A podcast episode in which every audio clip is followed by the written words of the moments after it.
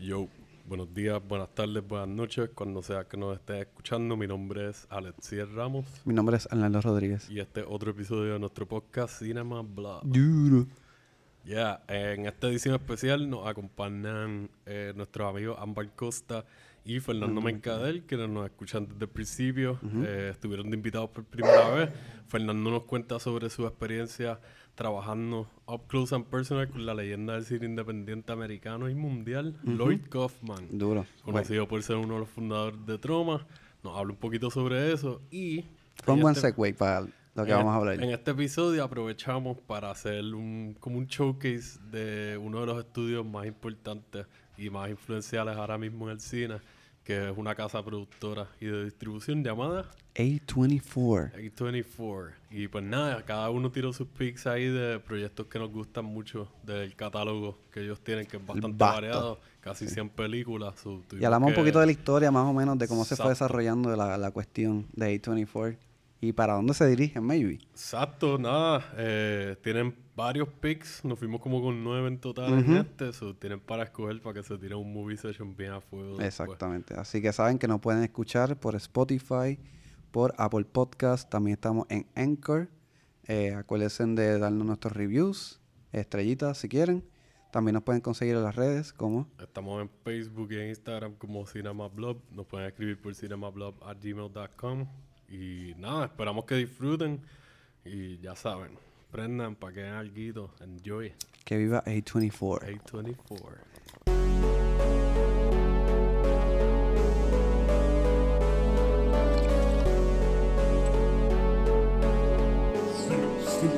Cinema Blog.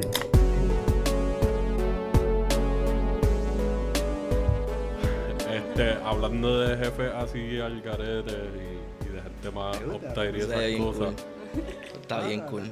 Yo tenemos curiosidad, ¿verdad? Que estábamos hablando ahorita de, de tu experiencia trabajando en, con Troma. Ok. Trabajaste directamente con Lloyd Kaufman. Y pues yo he escuchado historias, like, la mayoría han sido buenas, pero he escuchado una que otra de que está tostado, de que maybe se ponía medio nazi o loco en algunos momentos y qué sé yo, pero pues como nosotros hablamos en el otro episodio, Troma una compañía independiente y es bien conocida por no tiene chavo, esta es la que hay y, y pues a veces uno se vuelve loco porque es como que estos son los recursos que hay, so hay que hacerlo funcionar. So, ¿cómo, ¿Cómo fue para ti tu experiencia personal trabajando con Lloyd Kaufman allá?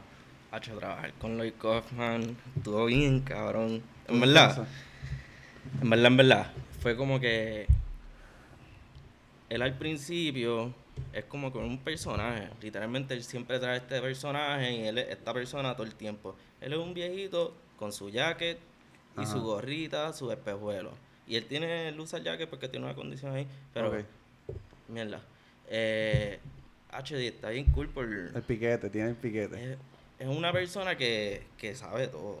Y él me lo decía a sí mismo. Ah, tienes que enfocar mejor. Tienes que enfocar mejor. Tienes que enfocar al lado mío. O sea, porque yo como soy Ajá. primer asistente de cámara, pues siempre me ¿Cómo se llama eso? ¿Tú, tú hiciste autofocus? ¿Eh? No. Eh, ah, ay, perdón, no, perdón. autofocus. ¿Cómo se llama eso? Eh, Lo que hice fue como que... Básicamente lo que hace el primer asistente de cámara es manejar eh, el enfoque de la cámara. Que es como una ruedita. Exacto, que es la ruedita que menea el enfoque de la Mm, cámara. Porque exacto. lo, como los lentes trabajan de una manera. Sí, la, que, la apertura es que se llama. Eh, no. Estoy hablando del culo ya, guaque. Te Sí. voy a escuchar. Yo creo que eso es una buena idea. Continúa. No, no, no. Pues básicamente eh, Ajá.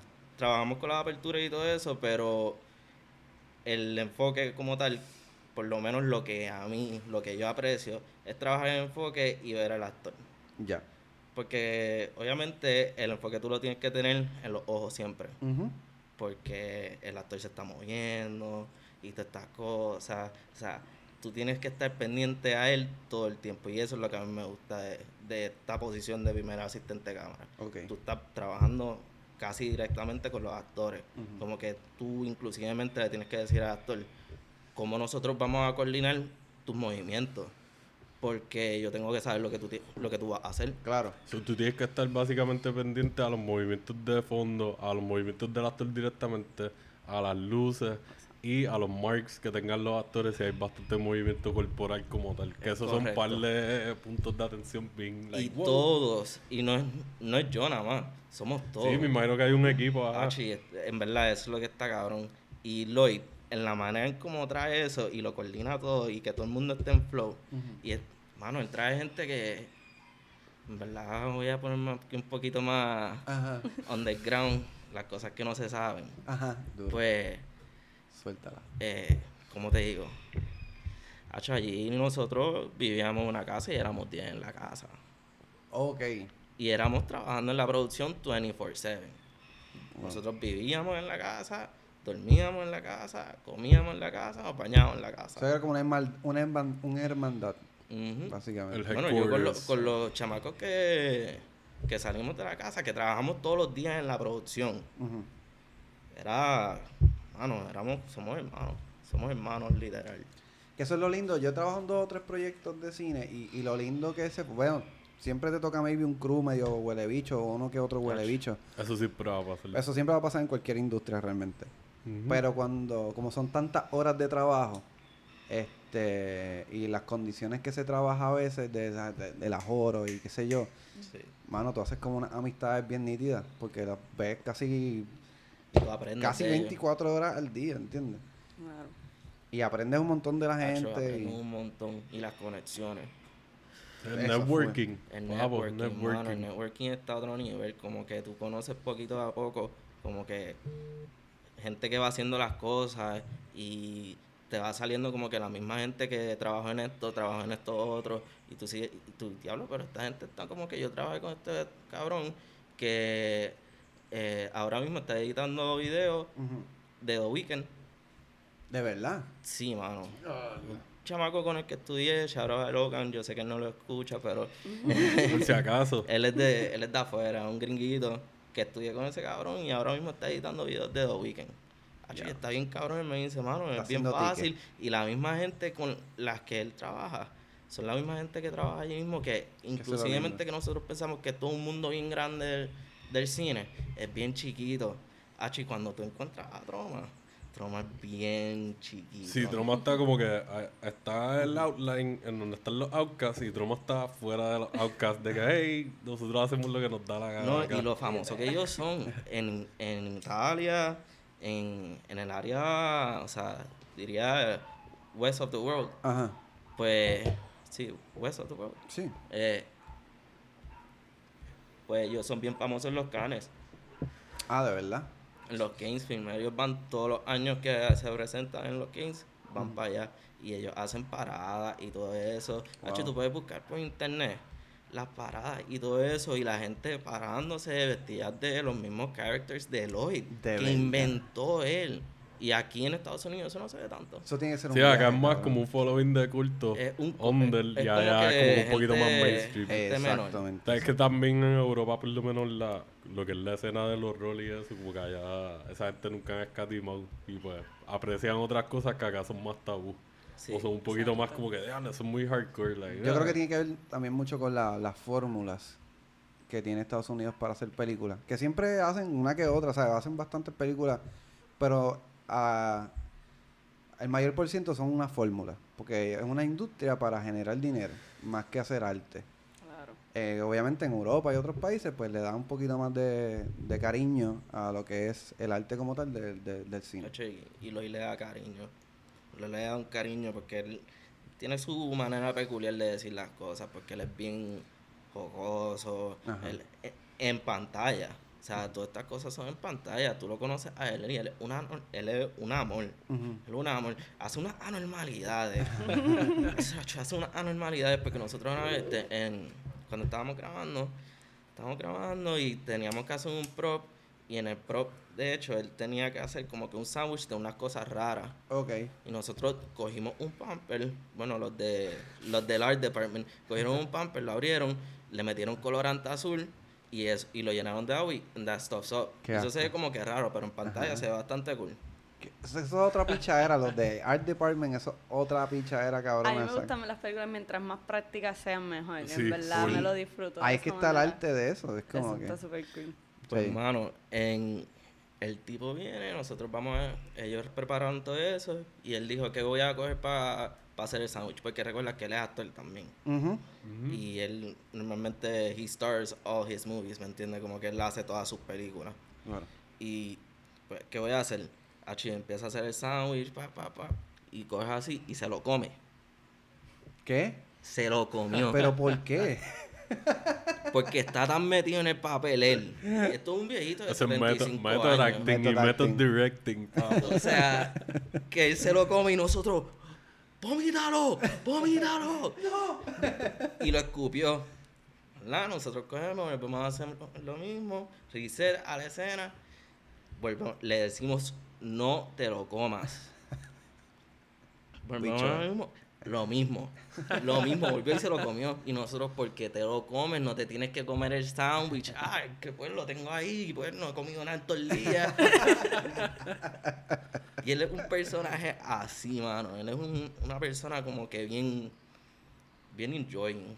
He's, Ok. he's a really cool person. Qué cool, mano, de verdad. Como que son de las experiencias que, además de hacer conexiones bien cabronas, porque no muchos tienen esa experiencia, como que tienen la experiencia de tener conexiones bien cabronas y trabajar un proyecto bien nítido, pero probablemente tus jefes son unos huele bichos o están bien, como que bien. Ajá. O sea, no te tratan bien. Y, y podemos decir que a veces en la industria del cine hay un poquito de eso.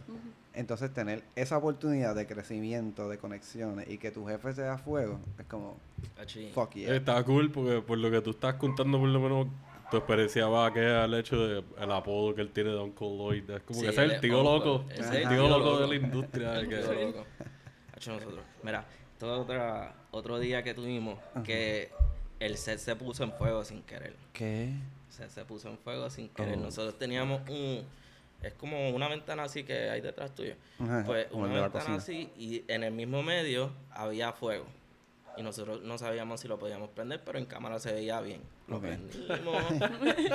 I mean, shit, let's go for it. Claro, nosotros lo prendimos. Achi, de momento tuve arriba un montón de humo saliendo. Ay. Achi, y empezó a botar humo con cojones y nosotros no podíamos llegar, eh, no podíamos, Ajá. Los budget, Ajá. no podían los guardias llegar. Nos Claro. paraban en día, nos iban a sacar, nos iban a multar, nos iban a pedir permiso y todo esto. Y esto es Obligado. Sigue, si van a joder porque esto es guerrilla, guerrilla, gorila, gorila.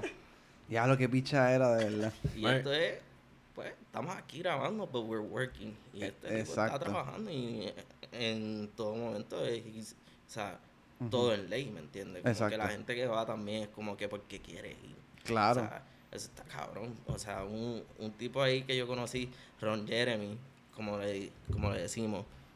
¿Saben quién es Ron Jeremy? El pornstar. Sí, Ah, Ron Jeremy. La peor persona que tú puedes conocer. Ah, tú, tú actually conociste a Ron Jeremy. Oh, shit. él. Yo grabé con ese tipo. Y no fue Yo pensaba que era un apodo fue- que le habían puesto a alguien No, que no, se no, parecía. no, era no, Ron Jeremy. era Yo sé Ron que la verdad. una que otra cosa de troma. Wow. Sí, sí, mano. Y ese tipo, tú lo ves entrar por esa puerta y tú, no. No, yo no quiero estar cerca de él. Como de que tú verdad. sabes que Emana, emana huele Sí, bichería sí, de a que- él, por los él poros. y todo. Pero esos son, eh, esos son los personajes que trae el hoy. Y eso es la gente que va a verlo. Y ese Ok. es como que la gente que lo, que lo, lo ve, lo sigue. Increíblemente yo me metí a, a lo que es Lloyd.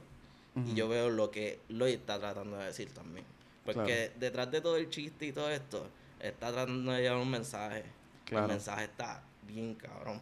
O sea, Que eso es lo es lindo. como que es anti, anti, o sea, anti corporate, anti Claro. Sí, cosas. establecimiento corporativo y que te Exacto, estén vamos oprimiendo. a, vamos a irnos con la gente pequeña, no con la gente grande. Claro. Vamos a hacer cosas pequeñas nosotros y se va a la gente grande. Que eso es lo lindo de, de, de la industria cuando, cuando hay grupos de personas o compañías que empiezan a hacer cosas por amor al arte y con, lo- y lo- con los recursos que uno tiene. Y que poco a poco, que es lindo ver el desarrollo de, de eso, de tú empezar con un corillito maybe, que te empezaste a actuar, con, hiciste un ensamble de panas y empezaste a hacer películas y fueron poco a poco haciendo más proyectos, este porque la gente confía en tu talento y, y- y ve el producto que tú haces y les gusta. Y eso se ve, tú puedes ver el crecimiento de, en ese aspecto de, de él. Que también podemos hablar de una, de una casa productora, que básicamente es como el tema primordial que ha empezado con este tema y es A24, que ya lo hemos mencionado varias veces, pero como segways, que nosotros lo tenemos bien mamado. pero es por una razón bien particular. Oye, son, like, son conocidos por ser una de las compañías de producción y distribución like, más a fuego ahora. Y las más importantes, porque han tenido películas que han ganado Oscars. Eh, se han arriesgado, así mismo como estamos hablando de Troma. A mí me tripea que ellos están a otro nivel de cine otra calidad, pero se han arriesgado y le han dado la oportunidad y la plataforma a un montón de gente a que se expongan. Sí, que estamos hablando de, estamos hablando ahorita del catálogo, son 96 películas 96 películas. entre producciones y distribuidas. Que eso es lo cool, que ellos empezaron distribuyendo realmente. Ellos empezaron ahí, son tres, son tres personas, tres americanos. Este, que los nombres son David Fenkel, Daniel Katz y Joho Hodges. Si la cagué en alguno de los nombres, nos escriben. sí, pero nada, ellos se juntaron como que los tres tienen experiencia como que trabajos corporativos y creo que uno de ellos le ha metido a fuego a, algo de, cosas de entretenimiento. De, cuestión de, y de, de, money waste, como que sabe cómo invertir dinero. Hay uno de ellos que, que eso es bien importante, man. El aspecto artístico es lo más importante, pero para tú llevar a cabo los proyectos, tú necesitas a alguien que sea ávido para manejar, manejar los budgets. Y es era un ensemble, como un trío, que lo tenía todo. Y están ready para partirla y no se equivocaron. Sí, sí, casi como los tres amigos. Exactamente, son los tres amigos, bien cabrón, de las indies, podemos decirle, aunque ahora... Sí, están más... Porque ellos están para mí en la línea entre lo que es independiente y lo más comercial. Porque tienen proyectos más high budget y tienen otros más super low budget. Exacto. Y yo creo que empezaron también con este... Que estábamos hablando de que las películas que explotaron un poquito más masivo porque estábamos hablando de cuál fue Spring Break era una de las películas que fue como de las primeras que explotó pero las que los llevó más o menos para el campo visual más, más grande este el cast que trajo también. Claro claro. O sea, tiene a Vanessa Hodgins o sea, que en su Selena momento Gómez sale ahí, ¿verdad? También. Selena Gómez sale ahí, que en su momento también es como que hasta nosotros la queremos ver, ¿me entiendes? Claro, son las estrellas, de, son las estrellas de Disney que de alguna manera u otra la, la hemos visto sin querer. Y como, ah, yo sé quién carajo tú eres. Sí. Y tiene a un James Franco que pues es un actor bastante veterano. Es medio polémico, pero, pero es un veterano en lo que él hace. Y ahí, eso fue uno de los primeros proyectos de ellos que ese como que dio un boomcito a fuego, como tú dices, y el director ya llevaba rato por ahí. El Harmony Corrine, creo que es. Ese cabrón empezó en la industria como con 17 años o algo así. La él escribió un guion para otro director independiente, eh, Larry Clark, yo creo que era, que hacía películas indie que han sido medias controversiales. como que tocan mucho sexualidad de chamaquitos, de teenagers, y rebeldía, y mucha fotografía bien simbólica. Y este, pues, ahí fue que Harmony Correct cogió como que el break básicamente con él siendo súper chamaquito. Y él ha sido bien conocido por, like, parece que ha sido un usuario de drogas heavy. Y si buscan en YouTube las entrevistas de él en David Letterman, él lo banearon después de partida. Porque tuvo par como tres apariciones y es como que obligado. Tú lo ves y tú dices, este tipo está en algo. Porque se está yendo en un viaje, como que cabrón, está en televisión. Like, como Pero pues él la estaba pasando súper bien y estaba en su viaje. Y esto fue para mitad, finales de los 90 maybe, ya esta película es 2013, si no me equivoco, Spring Breakers, que este ya es el más adulto y haciendo películas más crisp y como que más tight la producción y metiéndole más a fuego. Se sienten como las películas de él, pero se ve Que hablando de A24, metiéndose a este proyecto, ahora mismo también están involucrados, creo que son coproductores de, de Euforia de la serie de HBO. De la serie HBO no sabía eso. Ellos están coproduciendo esa serie. Que tiene que ver con ese tema de pues de, de, de muchachas adolescentes y explorando su sexualidad y momentos traumantes que es un tema bien fuerte. Mucha gente dice, ah, no, esta, esta, serie está el garo porque ah, son unas chamaquitas que no son tan chamaquitas, pero que realmente cuentan una historia tal cual. O hay muchas mujeres que pasan un proceso bien fuerte en la no solamente por su desarrollo, sino por traumas que maybe, ¿sabes? Sí, por las circunstancias. Las circunstancias, este, ¿sabes? Y el de crimen y toda esa mierda, ¿sabes? Y que, que bien, que está chévere que hablaste de eso, que, que, que todavía hay 24 sigue como que sí, sí, porque la línea. Like, nosotros hemos hablado de otros proyectos y como que ya hemos visto, para que hemos dicho como que Midsommar es de las más que se conocen, Claro. Moonlight, Room, que Exacto. baja esa estuvo haciendo ruido bien Lady Bird, sí, da fan esos La de Great, como que hay dos, hay varias películas de ellos que han estado bien pegadas. Green Room también, esa es Acho. buenísima. Y es La como que esa está en la línea ahí de que Ondel y a la misma vez como que un poquito más, más a fuego. Que se caracterizan en eso, hacer películas, empezaron a hacer películas bastante underrated o bastante como que low key. Sí. Este, Pero siempre se han mantenido raros. claro, siempre. Siempre, porque Siempre. nos podemos ir lo más reciente a- como Lighthouse. Mm, Que The Lighthouse claro, es blanco y negro y es three quarters. exacto. Y que en otro contexto, maybe al principio de A24, de la carrera de A24, no, puede, no hubiesen podido hacer esta película tan efectivamente como, Sí, full. como ¿no? la hicieron ahora. Con el budget cabrón que seguro tenían para esta película. Y es Este, verdad, esa es una que like, salió Midsommar el mismo año y Midsommar la... O sea, Lighthouse yo he escuchado bastante buzz, pero Midsommar le pasó por encima. Claro, Sí. Sí, es que Lighthouse es una película pendiente. bastante difícil de ver si tú Sí. no, no te gusta la fotografía ni las cuestiones técnicas de película. La historia está muy nítida. No, y los actores están a otro Claro, nivel. estamos o sea, hablando de Robert Pattinson. El performance de William Dafoe Cabrón. y Robert Pattinson, que todo el mundo habla bien de Robert Pattinson, Nah. pero Yo hablaba mierda de seguimos Robert Pattinson. escalando, o sea, High Life.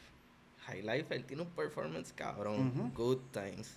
Salió en Tenet recientemente. Exacto. La todavía no la Él hizo una, pe- una película en Netflix que sale el Spider-Man, este, el chamaco que hace de Eh, Spider-Man, ah, sí. que es de crimen, que es de época. De All the Time, Que ¿verdad? la- Sí, exacto, sí, que él lo hace de un preacher En eh, verdad la actuación de la que es pedófilo. Ay, wow. y se la vive ahí.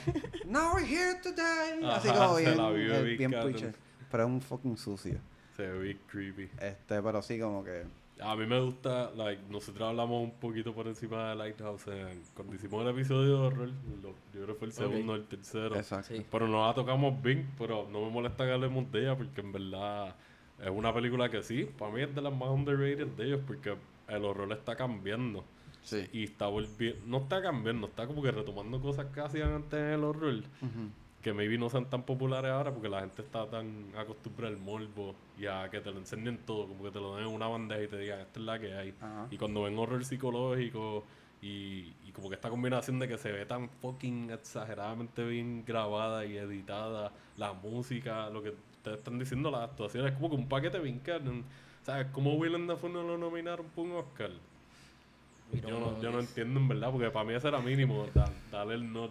Creo Sí. que podemos Y- entender por qué los Oscars a veces son medio Ellos Sí. la- o sea, al, horror Sí. no lo respetan mucho en lo- No. allá en la academia de por sí.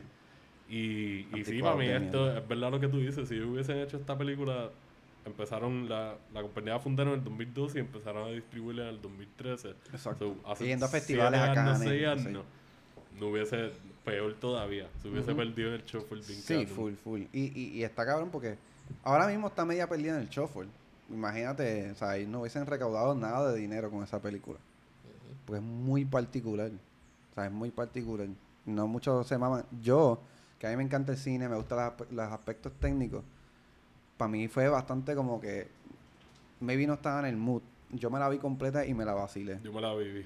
yo la vi la primera vez y yo estaba ahí mismo de noche. Yo, Con lo que yo estaba mamando era más la fotografía y la historia. la Es que tiene como que este feeling, como que, y a ti te va a gustar esto, pero es como que de, y lo, yo creo que Robert Eggers lo dice también, como que él tiene esta, esta influencia de H.P. Lovecraft.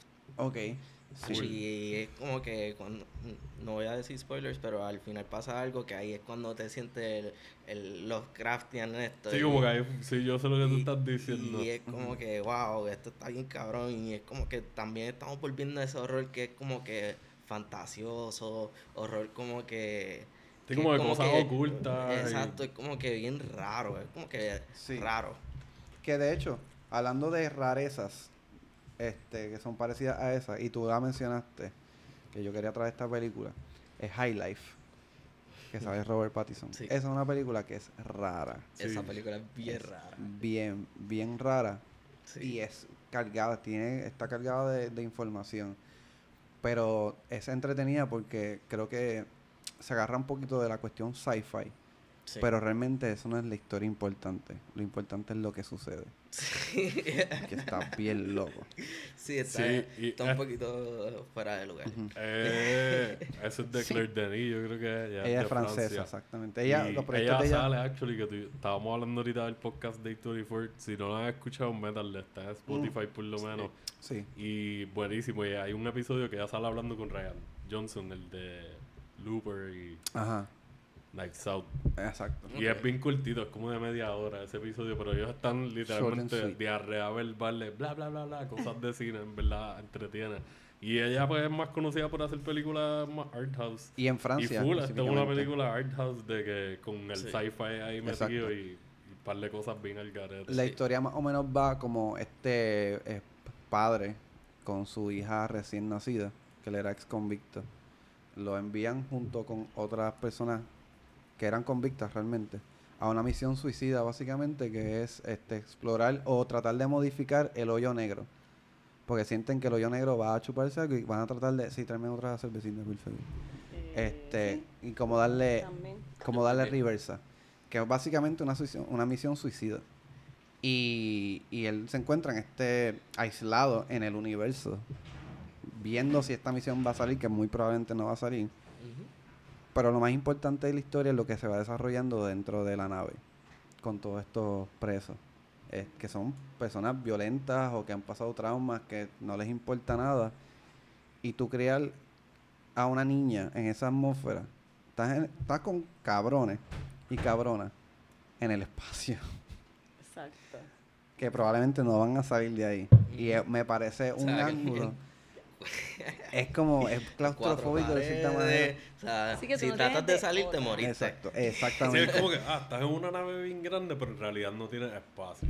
y si sales al espacio, literalmente, like, you're done. Exacto, y tú, ya yo nosotros no, nosotros no tenemos hijos, pero tú ver esta película teniendo hijos, tú puedes identificarte como que, ¿sabes? Es difícil crear, criar un hijo. Imagínate criar un fucking espacio.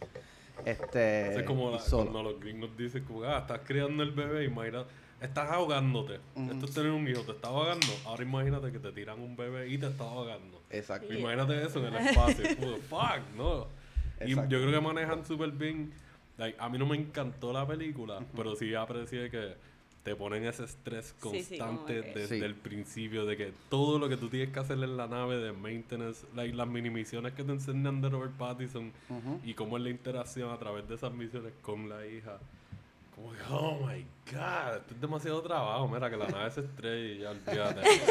Vamos a sobrevivir. Aquí hay comida para par de gente, olvídate. Nos quedamos aquí hasta que se acabe. Hello, estoy aquí con André Titausen, fuck it, como que voy a Sí. Que sale André Titausen, que hace un personaje menor, pero hace un personaje bastante chévere. Que para mí el, el, el- la que se lleva eh, como que el gran galardón eh, es Juliette eh, Binoche, Esa es la doctora. la doctora. Sí, La doctora, sí. full. Sí.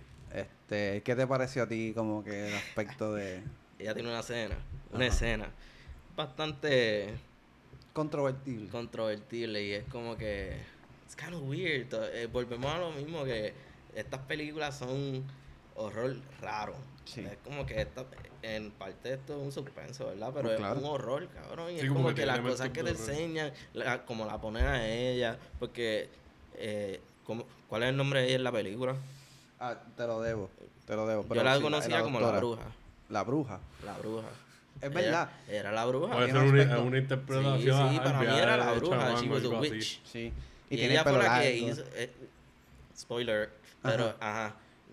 O sea, fue lo que pasó para que llegara a todo lo pasar. Fue Exacto. ella. Ella es Eh, como el conductor de la historia, de cierta Exacto. manera. Ella es el.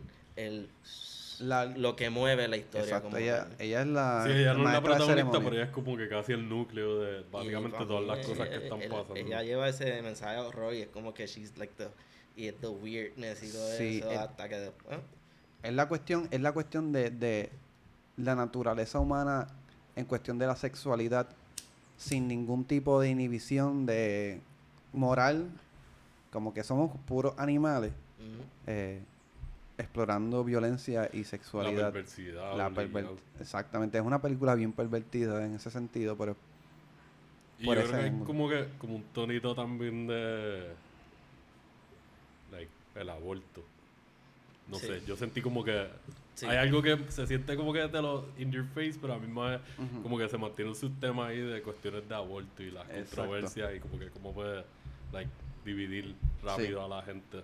Sí. Pero, bueno, en verdad, no sé, es francesa, so, ya vamos a hablar de eso, como que la, Sí. allá esa gente no escatima y en Francia como que les gusta push buttons. Exactamente. Pero viene a la par de una fotografía bien bonita. Es una película que es sci-fi. El, sci el elemento sci-fi no se nota mucho el budget ahí. No hay como mucho cariño en el en, en- pero, pero pasa desapercibido. Sí, no se ve barata. No, no sé, es que no, no se no Se ve súper buena. Fueron, fue grabada con lo 8 menos el millones. CGI 8 se ve millones, bastante bien. 8 millones no es mucho dinero para una película de sci-fi. No. Y, y mayormente las escenas, lo, lo cool es que juegan con las escenas adentro de la nave. Y como lo hacen futurístico y qué sé yo, la fotografía está bien cuidada. Bueno, Este, así que es una película bien densa, pero, pero vale la pena ver porque es una historia que no se ha contado mucho. ¿cuánto salió Interstellar? Vamos a poner un ejemplo. La fucking vida, Como cabrón. 150 millones, algo así, puedo buscar. 200. Pero 8 Fácil. millones comparado con 250 y no vamos a poner que Nolan no tiene un mal CGI, ¿verdad? Pero Sí, sí, pero hay, hay hay, cosas que- a veces que tú hay cosas puedes que podemos darle props a highlights, ¿me entiendes? Como Claro. que el CGI estuvo, se ve bien. O sea, no te hace cuestionar Y no los te, sets no te, también, no que te es saca práctico. tanto de la película, sí, ¿me entiendes? Como que... Exacto. Y sí, los sets. O A mí sea, me tú gustó mucho el setting. Yo cabrón. me sentía bastripeado, like, vuelvo, no me Eh, encantó la película, ok. pero me, Eh, actually me sentía como que, "Ash, aparte de lo del bebé, esto todo es un bastria aquí. E- Especialmente cuando en el Garden Place. Eso mismo estaba pensando. Exacto. El Garden Place está bien, Súper lindo, como Ok. que es un contraste bien gufiado ver eso dentro de todo el metal sucio y los liqueos y cosas electrónicas. Estamos hablando de 8 millones de esta película de High Life y versus 165 millones de dólares para fucking Interstellar, que son una cantidad absurda de dinero. Que son películas bien diferentes, Sí. pero teniendo en consideración lo del sci-fi, pues ajá, ahí se van a hacer películas sci-fi Y puedes hacer- las puedes hacer los budget. O sea, estamos hablando de que sí, este tipo tuvo un crew de 300 personas y todo eso. Y no sabemos de cuánto fue el crew de, de Highlight, pero lo más seguro fueron como 40, 50 personas. Puede ser máximo 70. Exacto. No llegan a los 100. Y eso es bastante bueno, mano. Eso es mejor. Así, sí. hacho, es mejor. No, y, y y fucking hace los chavos. No sé si ellos llegaron al. High Life llegó al presupuesto o, o recaudó el dinero que querían hacer, pero. Pero fue una muy buena película. Este. Que, pues, que un. un- como algo bien de ella, como Sí, que sí. ella quiso hacer esta película y lo logró. Y es de las. Muchas de las películas de A24, como que. yo creo que todas se parecen que están súper bien grabadas, editadas. Sí, como que sí. técnicamente siempre están bien hechas, o casi todas. Pero esta, no sé, se siente diferente. Sí. Se siente bien diferente. Like, porque tú piensas en Midsommar, Hereditary, The Lighthouse, uh, The Witch, The eh, Con God Gems. Uncut Uncut Gems, y que Gems. sí, tienen algo, yo no sé, tienen algo que yo las veo y yo pienso A24. Y esta otra es como que es de ellos, pero no se siente como que es del catálogo. Claro. Aparte de que tiene lo de Art House, bien cañón y pues hermosa. Pues esta película está en Amazon, como muchas de las películas. Perdón, en Prime, exacto. En como muchas de las películas de, de A24, porque ellos tienen como un contrato. Este, ellos tienen un contrato con DirecTV y con Amazon. So, muchas de las películas probablemente de las que vamos a hablar ahora están en Amazon, así que están Y en. Netflix hay una variedad bien grande de, de películas de... de A24. Sí. Y habían más, Sí. pero como que han ido quitando dos o tres. Pues mi pick de ahora, usando a Robert Pattinson, estaba en Netflix, pero ahora pues la tienes que alquilar. Whatever. Este, pues es The Rover. Ese es del 2014 y es de Australia. Ok. Y los protagonistas son. Eh, diablo, Guy Pearce. Guy Este, Pearce. Sí. Sí, Guy Pearce, Guy Derek. Pearce, eh, y Robert Pattinson Scotty y Scott McNair. Sí. Que en verdad los tres le meten bien canon. Los tres son buenos haciendo personajes de, de like, character acting. Personajes secundarios Ajá. y también son buenos de protagonistas. Y aquí básicamente tú estás siguiendo a al personaje de Guy Pearce por...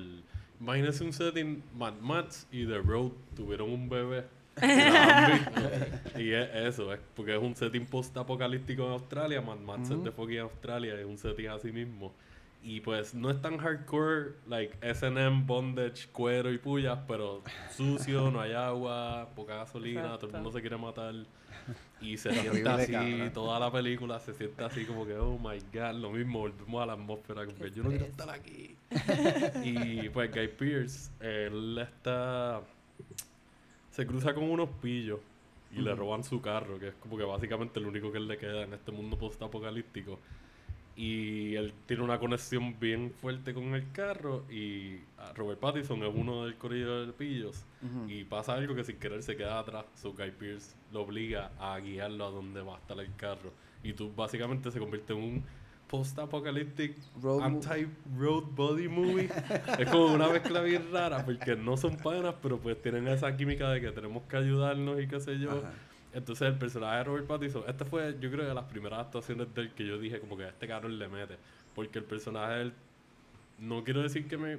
Tiene como una condición mental o algo. He's not out there. Ok. No te explica exactamente lo que es, pero te lo van a entender por cómo él se desenvuelve con otra gente. Ujú. Y como que la inocencia que tiene, te dan flashes de que, ah, mira, le está haciendo cosas malas, pero además es como que, ah, maybe está haciendo un seguidor o whatever. Ujú. Y te llevan con ellos dos por ahí, por el apocalipsis. y es como que te tienen tensión, like, yo quiero que le encuentre el carro, vamos a llegar al carro.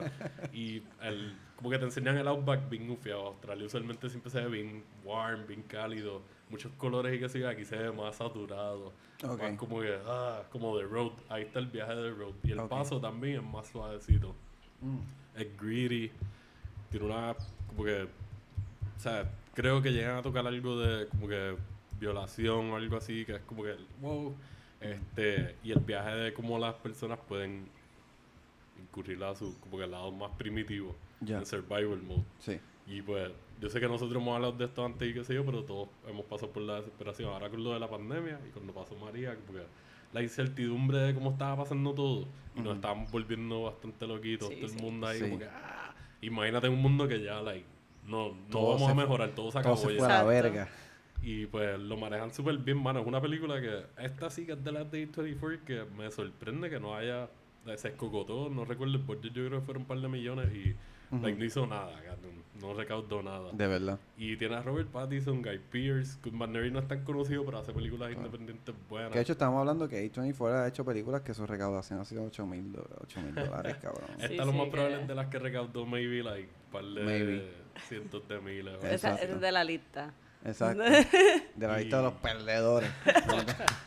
Eh, está bien cool, mano, porque nosotros tenemos estos glimpses de maybe situaciones posiblemente apocalípticas y tener películas así que te, lo tiran, pero otro contraste. Like, Ujú. ok, aquí no hay una pandemia, pero aquí pasa algo bien al carete. Que nunca te dicen lo que es, simplemente Que eso está cool, ¿verdad? Como que ese- esto no es lo importante. Lo importante es el escenario y lo que va a suceder. historia dentro, dentro de este del mundo. contexto. Exacto. Sí. Está bien cool, mano. Es, es una película que yo la tuve en la lista a par de tiempo, igual que ahorita estábamos hablando de The Bling Ring, que la tuve como dos años en la lista de Netflix y esta estaba justo al lado y yo creí yo pichándole, pichándole. Un día me puse a verla y fue como que, Jesus, esta película está like, es súper buena.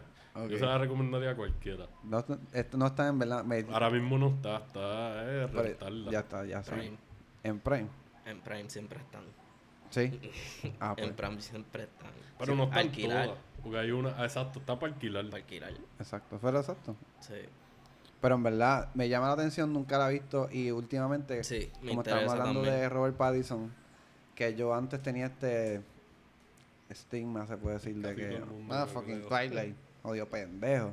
No, yo soy un pendejo. Él le mete cabrón. Él le mete Él cabrón. actúa muy Eh, bien. me pasaba exactamente lo mismo, quiero decir, que I'm guilty. Yo Sí. como que ya entré a Robert Pattinson, no puede ser más nadie que no sea Edward.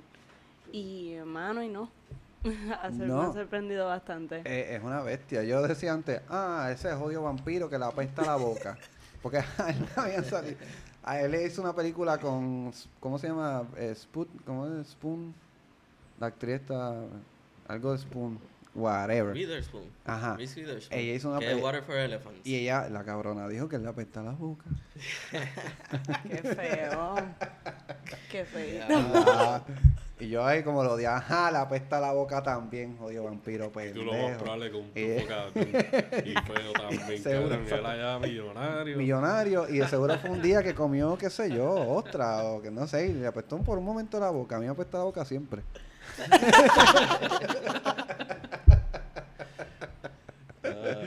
Pero cool, en verdad. que Mano, en verdad, sí, yo, yo les diría que traten de verla Sí, a mí no me tan apesta pronto la boca, tengan la sí. oportunidad porque eh, y es- no es muy larga, dura como una hora y cuarenta, maybe, una hora y media. Una hora y eh, 43 minutos. Va donde tiene Duro. que ir bastante bien. Tiene unas situaciones de tensión bastante heavy que te ponen ahí como que, oh my god, ¿qué va a pasar ahora? Y pues yo usualmente trato de picharle a decir si tiene un twist o algo así o whatever, pues, pero esta es un semi-twist que en verdad me llegó al alma. So, Ok. Creo que Puñeta, la va a voy a ser bien buscar. appealing. La voy a buscar, la voy a buscar. ¿Cuál es tu pick? Ah, sí, tu primer Mi pick. pick. Eh, ya entre no me acuerdo, pero. me voy a ir con. Me voy a ir con Disaster Artist. Ok. Bueno, Sí. dale. Yes. En Esa verdad, yo encuentro que Disaster Artist es una película que se, se vio y mucha gente como que, pues como te digo, la vio pero no, no la apreciaron, no la entendieron, no saben por qué la gente como que tuvo el boom. Es como que un cult movie también. Claro. Irónicamente. Y es como si fuera la secuela de The Room, irónicamente, ¿verdad? Porque es, o sea, es a partir del libro. Y es como que está bastante cool, a mí me gusta. Se puede o decir que es como una precuela. Es como una precuela de qué pasó. de qué pasó. Y- Exacto. Y está. Vamos a hablar, o sea, los que no han visto, el- para darle el contexto. eh, Disaster Artist viene de la película The Room, que es catalogada como una de las peores películas del universo. Sí. eh, hasta ahora registrada. Y es un tipo bien extraño. ¿Cómo se llama él? Este, Tommy Wiseau. Tommy Wiseau.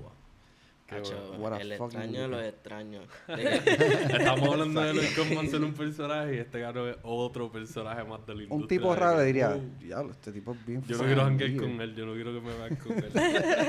o sea, que. Y la, histo- la historia de la película es de él. Exacto. O sea, todo tiene que ver de él y de la experiencia que él tuvo haciendo esta película, which is really cool, porque no, por lo menos personas que hacen películas le interesan ver películas que son de hacer películas. Como meta, metacine. Ajá, Exacto. obligado. Es, es como que it's, es como que un, un loop, no sé. It's Exactamente. like, I Sí. like to see this, I want to do this. Exactamente. Y es como que it's kind of fun too.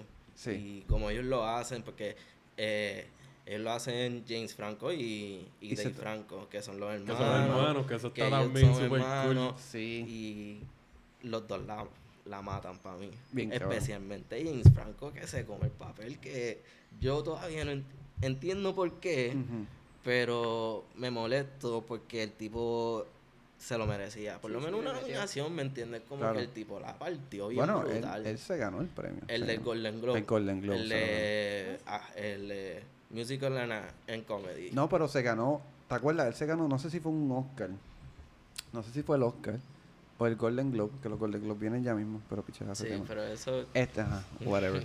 este, pero él, él se ganó el premio porque te acuerdas que él fue a recibir el premio y llamó a Tommy Wiseau. Y cuando iba a Eso hablar, es en lo- los Golden lo Globes. bloqueó. Exacto, y Tommy Wiseau iba a decir algo y no, no, no, papito, no, no, vete momento pa' se acá.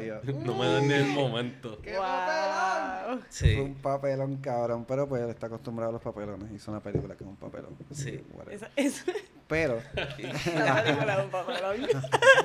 Pero eh, fue súper genial hacer una película basado en el papelón de hacer una película mala.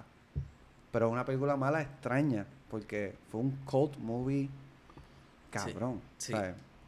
Es de las peores películas, pero generó bastante dinero y todavía sigue generando dinero. Sí, porque siguen haciendo screenings por ahí para abajo, las Sí. apariciones por ahí. y se ha vuelto tan famoso que viene gente preparada a ver esta película. O sea, en los cines de afuera se tiran cucharas. Exactamente. Cuchara al final de la película. ¿Por qué? No sé. Se tiran cucharas. Lo que pasa es que hay, sin dar mucho spoiler, pero en... No es spoiler, porque nadie aquí va a ver The Room, creo. O si lo han visto, pues saben. En las... En algunas escenas hay cuadros en la casa que salen cuchara. Ok. Cuchara. salen Super fucking random. cucharas. No es tu mamá con tu hermano en la playa o, o yendo de camping. Salen cucharas. Es un cuadro enmarcado y lo pegaste. Yo quiero un cuadro de cuchara. Eso habrá sido una decisión like, consciente o habrá sido como que compramos Sí. estos cuadros, estos marcos en, en fucking Dollar Store Full. y vinieron con estas fotos de cucharas. No hay tiempo para cambiar las fotos. Esta es la que hay. O actually él habrá dicho, no, las cucharas tienen un simbolismo Peor, de exacto. como yo sí. le meto, me meto en la mente de la gente, un Cojones, viaje yo así, tengo- yo no sé. Yo tengo esta teoría, o no es mi teoría, yo creo que yo escuché esta teoría de alguien, y es que Tommy Wiseau no es un ser humano, es un alienígena tratando de averiguar cómo funcionan los seres humanos. I believe that. Y es súper accurate, como que dijo, ah, cuchara, eso a la gente le gusta, bien cabrón. Eso yo lo Solo usan para comer, días, eso es importante. Vamos a poner un cuadro de cuchara. Exacto. Eso no tiene sentido, pero está bien, es Tommy Wiseau. so. Pues, mano, la película, en verdad, tiene mu- mucho plot twist, como que Sí. en el sentido de como que de lo que pasa en la vida, especialmente con Tommy. Como que él sigue haciendo la película, cómo la hace, cómo llega a, a todo esto. Y, o sea, esto no es ningún spoiler, esto es parte de la película, como que. Claro. es- y está bien brutal cómo James Franco lo lleva a él. Sí. O sea, lo lleva a él en, en todo momento camuflajeándose. Él es un camaleón, mano. Sí. porque es un Sí, camaleón. yo sí, esta para mí es de las mejores actuaciones que de las visto mejores. Cool. Sí, sí, Es brutal. como que, bro, tú te convertiste camaleón y está bien brutal que como se como se va desarrollando la película el, el motivo de, de por qué él lo hace todas esas cosas en verdad el insight, está bien cabrón el insight que te Sí. dan a, like, Sí. yo no sé A cuán cómo- exagerado sea, qué sé yo, pero como que lo manejan bien en la, en la historia como la vemos en la película, porque es como que, mano, yo me sentí súper empático con él, porque sí. independientemente de lo buena o mala que sea la película y qué sé yo, esto es una persona que se está exponiendo y que está, lo que estábamos hablando ahorita antes, creo que fue antes de empezar a grabar, que no se saben de dónde salieron los chavos, eran chavos de él aparentemente o whatever, nadie sabe nada de él. Y pensar que maybe, maybe yo yéndome en el viaje, esto es lo único que este cabrón tiene, esa es su única oportunidad. Y si no hubiese pasado lo que pasó con él, sabría ver si este hombre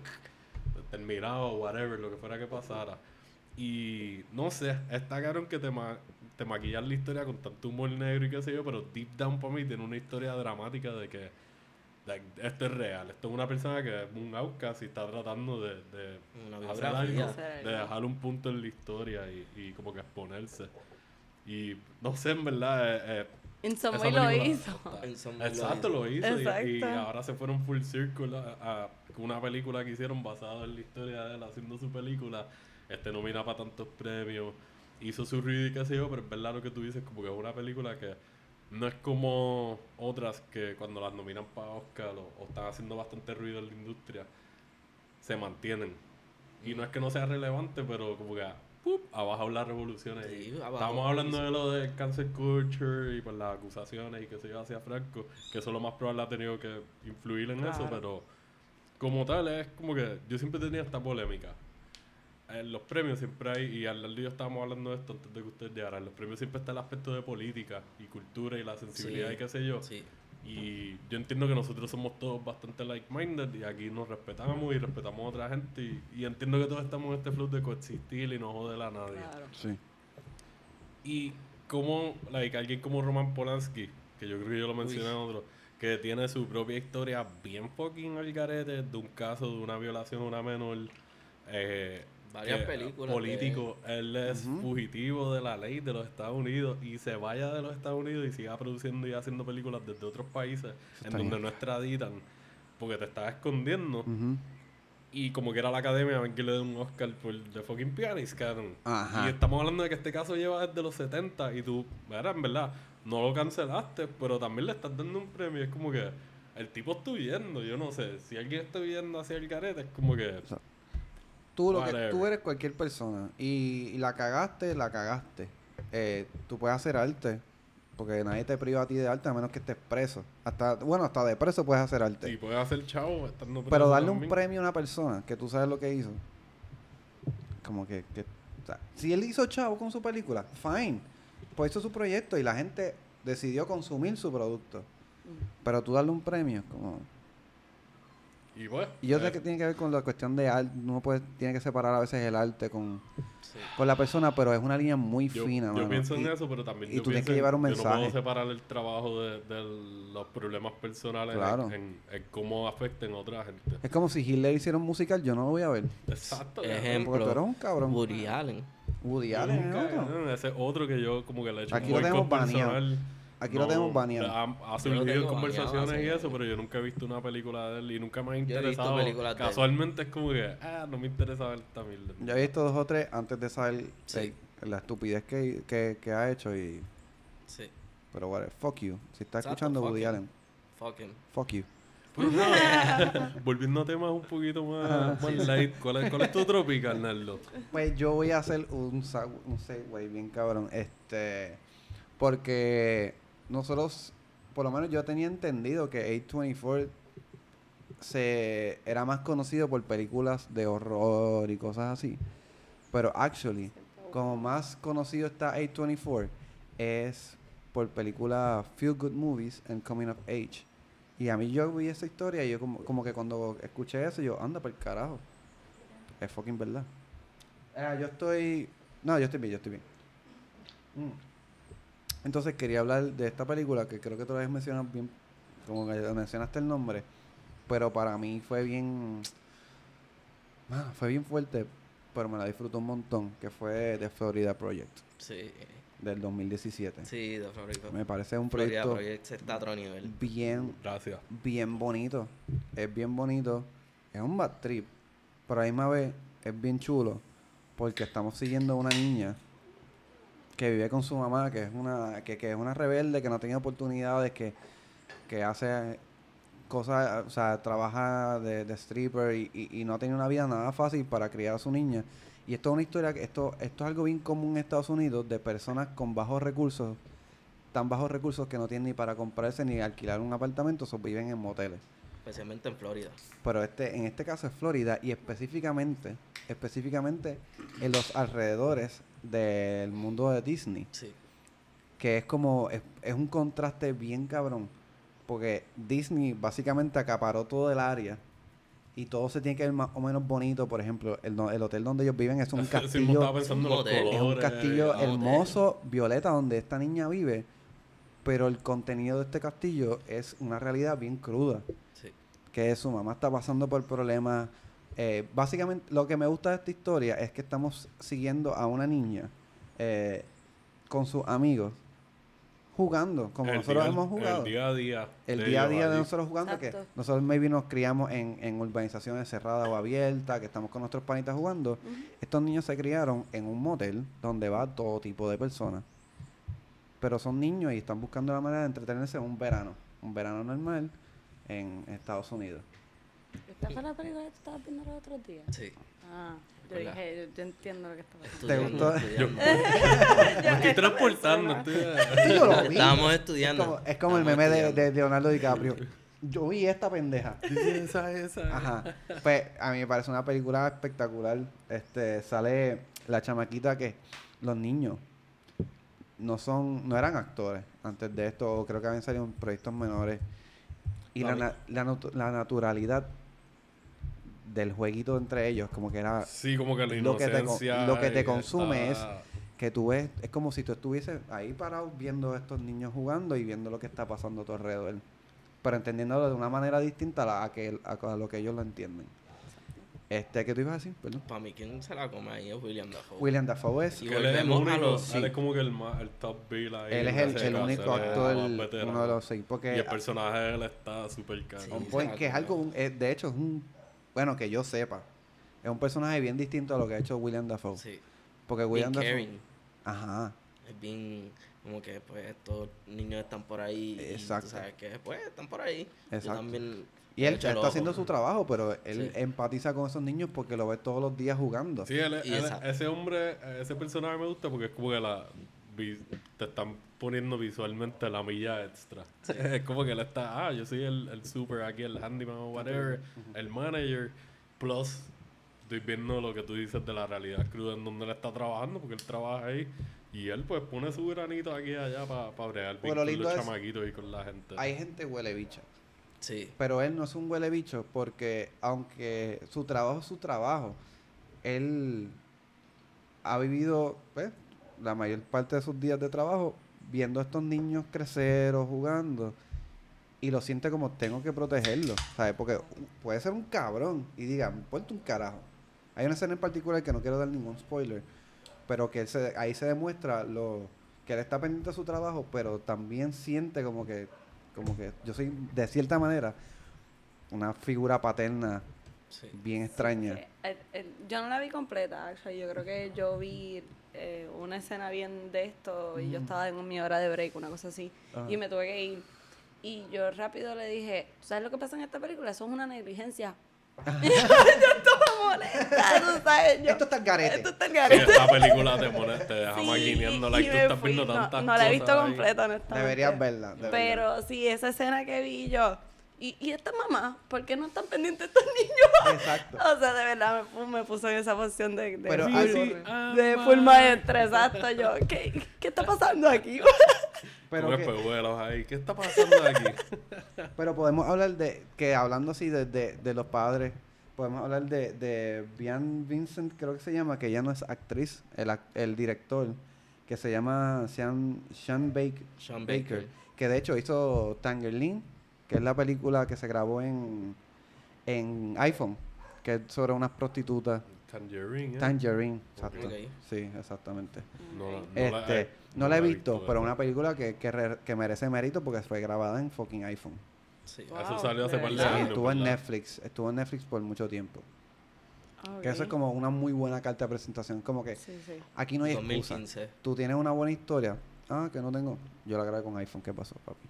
Sí. Sí, Que tú sí, Bueno, lo que un slap in the face. Exacto. Qué bueno. Obviamente tenían otras cosas. La yo creo que el microfonito. Yo. ver. Pero el, el, lo cool de este director es que él, él quiere contar historias que maybe no se cuentan mucho. Por ejemplo, lo de esta, la de Tanger, ¿cómo se llama? Tanger- Tangerine. Tangerine, que son de, una, de unas prostitutas que creo que son trans, este y, y este caso que estamos hablando de un caso bien particular, estamos hablando de, de clase, de clase social, de, de, de desigualdad, pero un- en un mundo bien pequeño como es el mundo de a las afueras de Disney World. Y me parece un, un tema bien importante. Me gusta mucho la perspectiva visual. es como que de Sí. estas películas que, ok, esto es una historia con niños, te vamos a poner al nivel de los niños. Sí. Entonces, Exacto. como que no recuerdo si vi muchas tomas que son wildness, pero a mí misma vez lo sentí en muchas partes que de momento estaban maybe afuera o, o haciendo una transición y de momento es como que la toma es chiquita, pero a mí misma vez se siente. Grande. Y eso te da la perspectiva de los niños. Es como que Exacto. ese motel que es relativamente pequeño, comparándolo nosotros tamaño adultos, Exacto. para ellos es un fucking mundo. Y saber que están al lado de Disney, como tú dices, es como que este es mi Disney. Aquí. Y la imaginación, o sea, la, la imaginación es el refugio que tiene todo niño y todo adulto realmente, pero más a flor de piel cuando eres niño. Y en los contextos, en el contexto en que ellos están criados, eso es básicamente su mecanismo de defensa, de sobrellevar cada día a día. El personaje de la mamá, que se llama Bria Vince, Winston, que creo que se llama, que ella no es actriz tampoco, ella creo que fue, ella era influencer, ella salía en Instagram y, y el director dijo, ella se parece al personaje que yo Se quiero llama Bria V. Knight. hacer. Ya lo mi fucking, mi, mi, mi pronunciación está labor. Estaba por ahí. Pero Estaba por ahí, estaba Fernando. por ahí. hizo, estaba por ahí. E hizo un buen trabajo, de hecho, hizo un muy buen trabajo. Eh, como todos los, los niños también no eran Sí. actores, Sí. eh, que son un no trabajo fácil, importante. O sea, bregar con niños es no súper difícil. A mí me gustaría ver algo como, como lo, Como Shining. como, no, no como, pero como, Uy, no, de, de cómo lo, lo llevan a que, mira, pues esto está pasando, este, esto, esto es una película, esto es de mentira, porque entonces hay que decirle, pues Claro. son nenes pequeños. Sí. Me gustaría ver algo de Como un cómo, making of. Pero, Exacto, tam- de pero cómo va- tampoco cómo- insultar su inteligencia. Mm. Como que no de, como que de, de- me imagino que eso es como que eh, esta formulita de, de semi cogerlos de pendejo, pero realmente no. Como que decirle, no, no, mira, Es más, yo lo como- veo más como que lo es está como guiando. tú estás grabando una diciendo. película, ¿sabes? pero esto es es lo que está que- pasando de cierta manera, explicarle. Sí, porque hay que explicarle. De hecho, vi un como un mini interview que le hicieron a los niños y son súper elocuentes. Sí. De hecho, pues pronuncian palabras mejor que yo aparentemente, porque pero, pero no, o sea, en verdad son bien y, y- y fueron bien como bien expresivos a la hora de contar su forma de ver la película. Y era bastante accurate. Y yo, wow. Sí, tuvieron muchas muchas reacciones que yo las veía. Esas son mis sobrinas cuando se pompean con el detalle más sencillo del mundo. Y Exacto. ellas, oh my god. Como, ok, ya, I felt that. Y Y, me gusta que las actuaciones, like Willem Dafoe es Willem Dafoe y él también tiene experiencia, él empezó en teatro, so él es bueno haciendo ese tipo de actuación que se sienta más, más natural, por decirlo así. Y la película se siente así casi, es como si estuvieran, like, estamos viviendo aquí de verdad y hay una cámara por ahí, está cogiendo todo lo que está Tú pasando. estás persiguiendo a esos niños Sí. todo el tiempo. Sí, sí. Y de verdad, Y yo pienso que eso a mí me pondría en estrés porque como que Te va a poner en nadie, los está, nadie los está velando yo y estoy a través de este mira, tú estás viendo lo que están pasando estos niños. No. Sí, hacen Pero- par de travesuras bien gufiadas. Sí, en verdad que sí. Son... Es como que algo de nostalgia también, porque te acuerdas cuando Sí, tú, sí. tú hacías esas cosas. Así. Eso mismo yo estaba pensando, yo, mira estos cabrones. Ah, pero yo hice algo peor. Está bien. Es como una versión PG de lo que yo hice. Exactamente. Y cuando tú dices que, que la nena le contestaba a William Dafoe como, ah, esto. Y como que, diablo, que fucking sassy esta nena. Diablo. Pero quería enfatizar también la relación de hija y madre. Porque son, Sí. básicamente, son dos niñas en Son dos niñas. diferentes niveles. Y, y, y la relación del bonding de ellas dos en el contexto de su, de su vida es bien bonito. Porque ella no es tan mala madre, ¿sabes? Simplemente es que su, su historia es bien complicada y no ha tenido como un, un- como un- algo moral que la, que la guíe, no moral, sino como que no ha tenido las oportunidades que mucha gente ha tenido. Y ya está tratando de sobrevivir con su Sí, hija. ella está Sí, sí. joseando. Ella está joseando, ella está haciendo lo que tiene que hacer Sí, sí. dentro de lo que tiene, las herramientas que tiene. Pero, pero la esencia es, esta es mi hija y yo la quiero con... De hecho, la, la, la dinámica de ella es más o menos como amiga. Como si fuera hermana menor y hermana mayor. Sí, sí. Parecen hermanas. Porque sí. Sí. pero de- no deja de ser su mamá. Y, y, y eso lo desarrollan bien nítido. Yo creo que es la historia, la historia más importante. Y el final es como, wow, Jesus, fuck, es bien, Sí, bien una, frustrante. es una muy buena interacción entre, entre ellas dos. Y especialmente, te voy a hablar claro, eh, la, la nenita todo cabrón. Sí, O sea, es Se la como comió. que se la comió y tú sabes que volvemos a hablar de, de estos chavos, o sea, que son actores que, o sea, está cabrón, tú tener esta edad y mantener este, este formato en tu cabeza y mantener esta, esto, y ellos como quiera, le meten brutal. Sí. En 15, en, en 15 minutos se olvidó lo que pasó, ¿verdad? Pero Claro. es como que, sí, en esta... que ahí podemos coincidir que lo importante que es el trabajo del director para dirigir actores. Sí. Del actor, no, del director para dirigir Sí. Es bien importante y yo creo que él es un duro haciendo eso. sí. Bueno, en verdad sí lo manejó bien porque la chamaquita es como que la protagonista, pero salen un par de chamaquitos Sí, más. no, y yo creo que todos estuvieron bien, lo que pasa es que ella es la más que luce. Claro, claro. Dan tanta, like, entre las aventuras, las cosas que están pasando, las interacciones con la mamá, las interacciones con las amistades, cómo hacen amistades nuevas. Porque Exacto. tocan muchas bases bien cool. Exacto. Y es como tú dices, el factor nostalgia de, aparte de estar haciendo cosas por ahí, cómo son las interacciones. Yo pensé mucho en esto, cómo uno interactúa conociendo gente nueva cuando uno es chamaquito. Y pues yo no recuerdo cómo yo conocía a todas mis amistades, pero sí recuerdo que hubieron un par de interacciones que eran más o menos como pasan en la película. Como que te cruzaste por algo que estaba pasando, me es algo negativo y de la nada, ah, son los mejores amigos del mundo. Y en verdad, Exacto. eso está bien cool. Exactamente. Así que se las recomendamos en una película que está en Amazon Sí, Prime. eso es un dramón. Y puede está en Netflix tearjerker. también. Está en Esta Netflix. está en Netflix. Ahí está. Ahí Sí. fue que yo la vi. El sí. surtido, muchachos. Sí. Este, así que ya saben. Pues yo voy a hacer otro segue de género Ujú. y me voy para el crimen y la acción. Duro.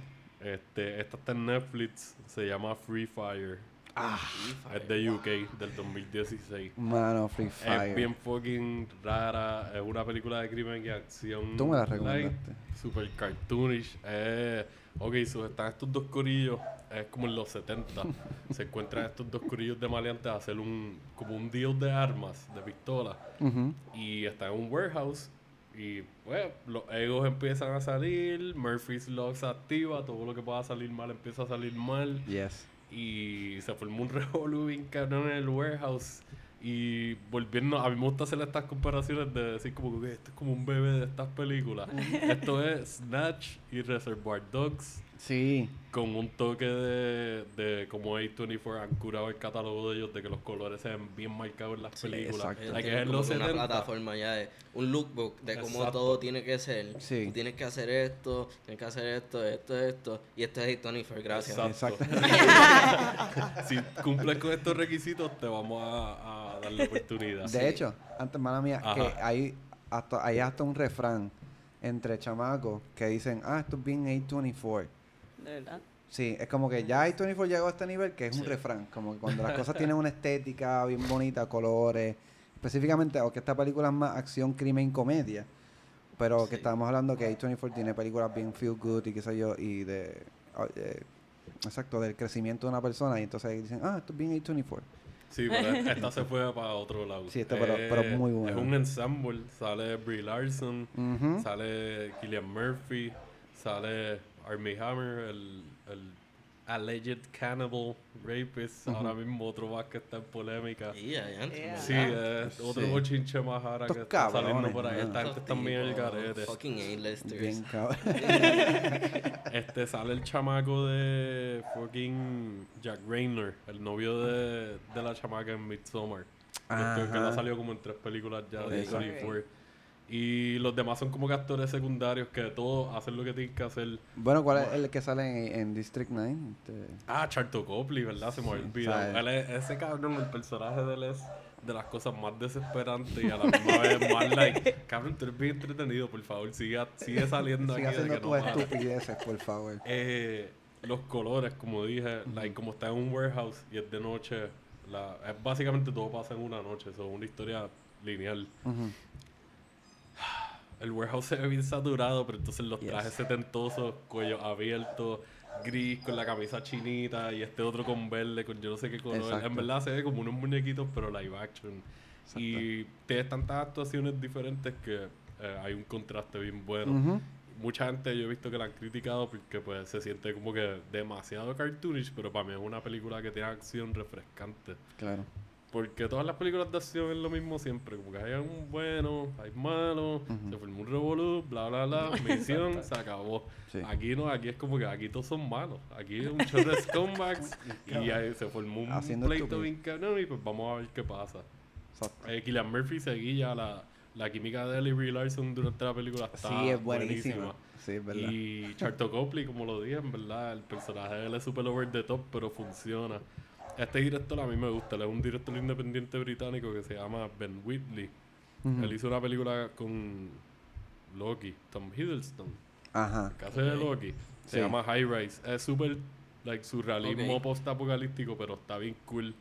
Y hizo otra que se llama A Field in England, que esa es pues unos soldados en una guerra allá de UK bien conocida como un conflicto civil se encuentran con un alquimista en un field y el tipo como que está haciendo experimentos de psicodélicos con ellos y se forma un period piece like eh, así mismo como suena es como que qué carajo yo estoy viendo ¿Cómo, ahora cómo mismo se llama esta película? A? Field in England un campo en Inglaterra Entonces odio.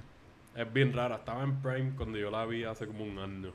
Y pues él es súper bueno, like, cómo te encuadra las escenas y no sé, como hay tanta gente, me gustan los layers que se ven visuales dentro del warehouse. Y que es un espacio tan grande, pero el conflicto es bien personal y es bastante íntimo.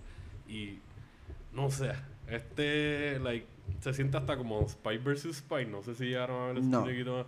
Eran como unos espías que están tratando de matarse. Lo- la- las La- animaciones. cómics, que exacto. una blanca, otra negra. Exacto. Ah, che, Como que tiene un brutal. toquecito de eso, pero live action. sí, y es es- cierto. Yo, yo me acuerdo chamaquito viendo en las revistas Matt. Ajá. Macho, y lo veía. ¡ah! Exacto. Pues, hermano, Y no verdad, pasaba nada, nunca es como que se quedaba ahí.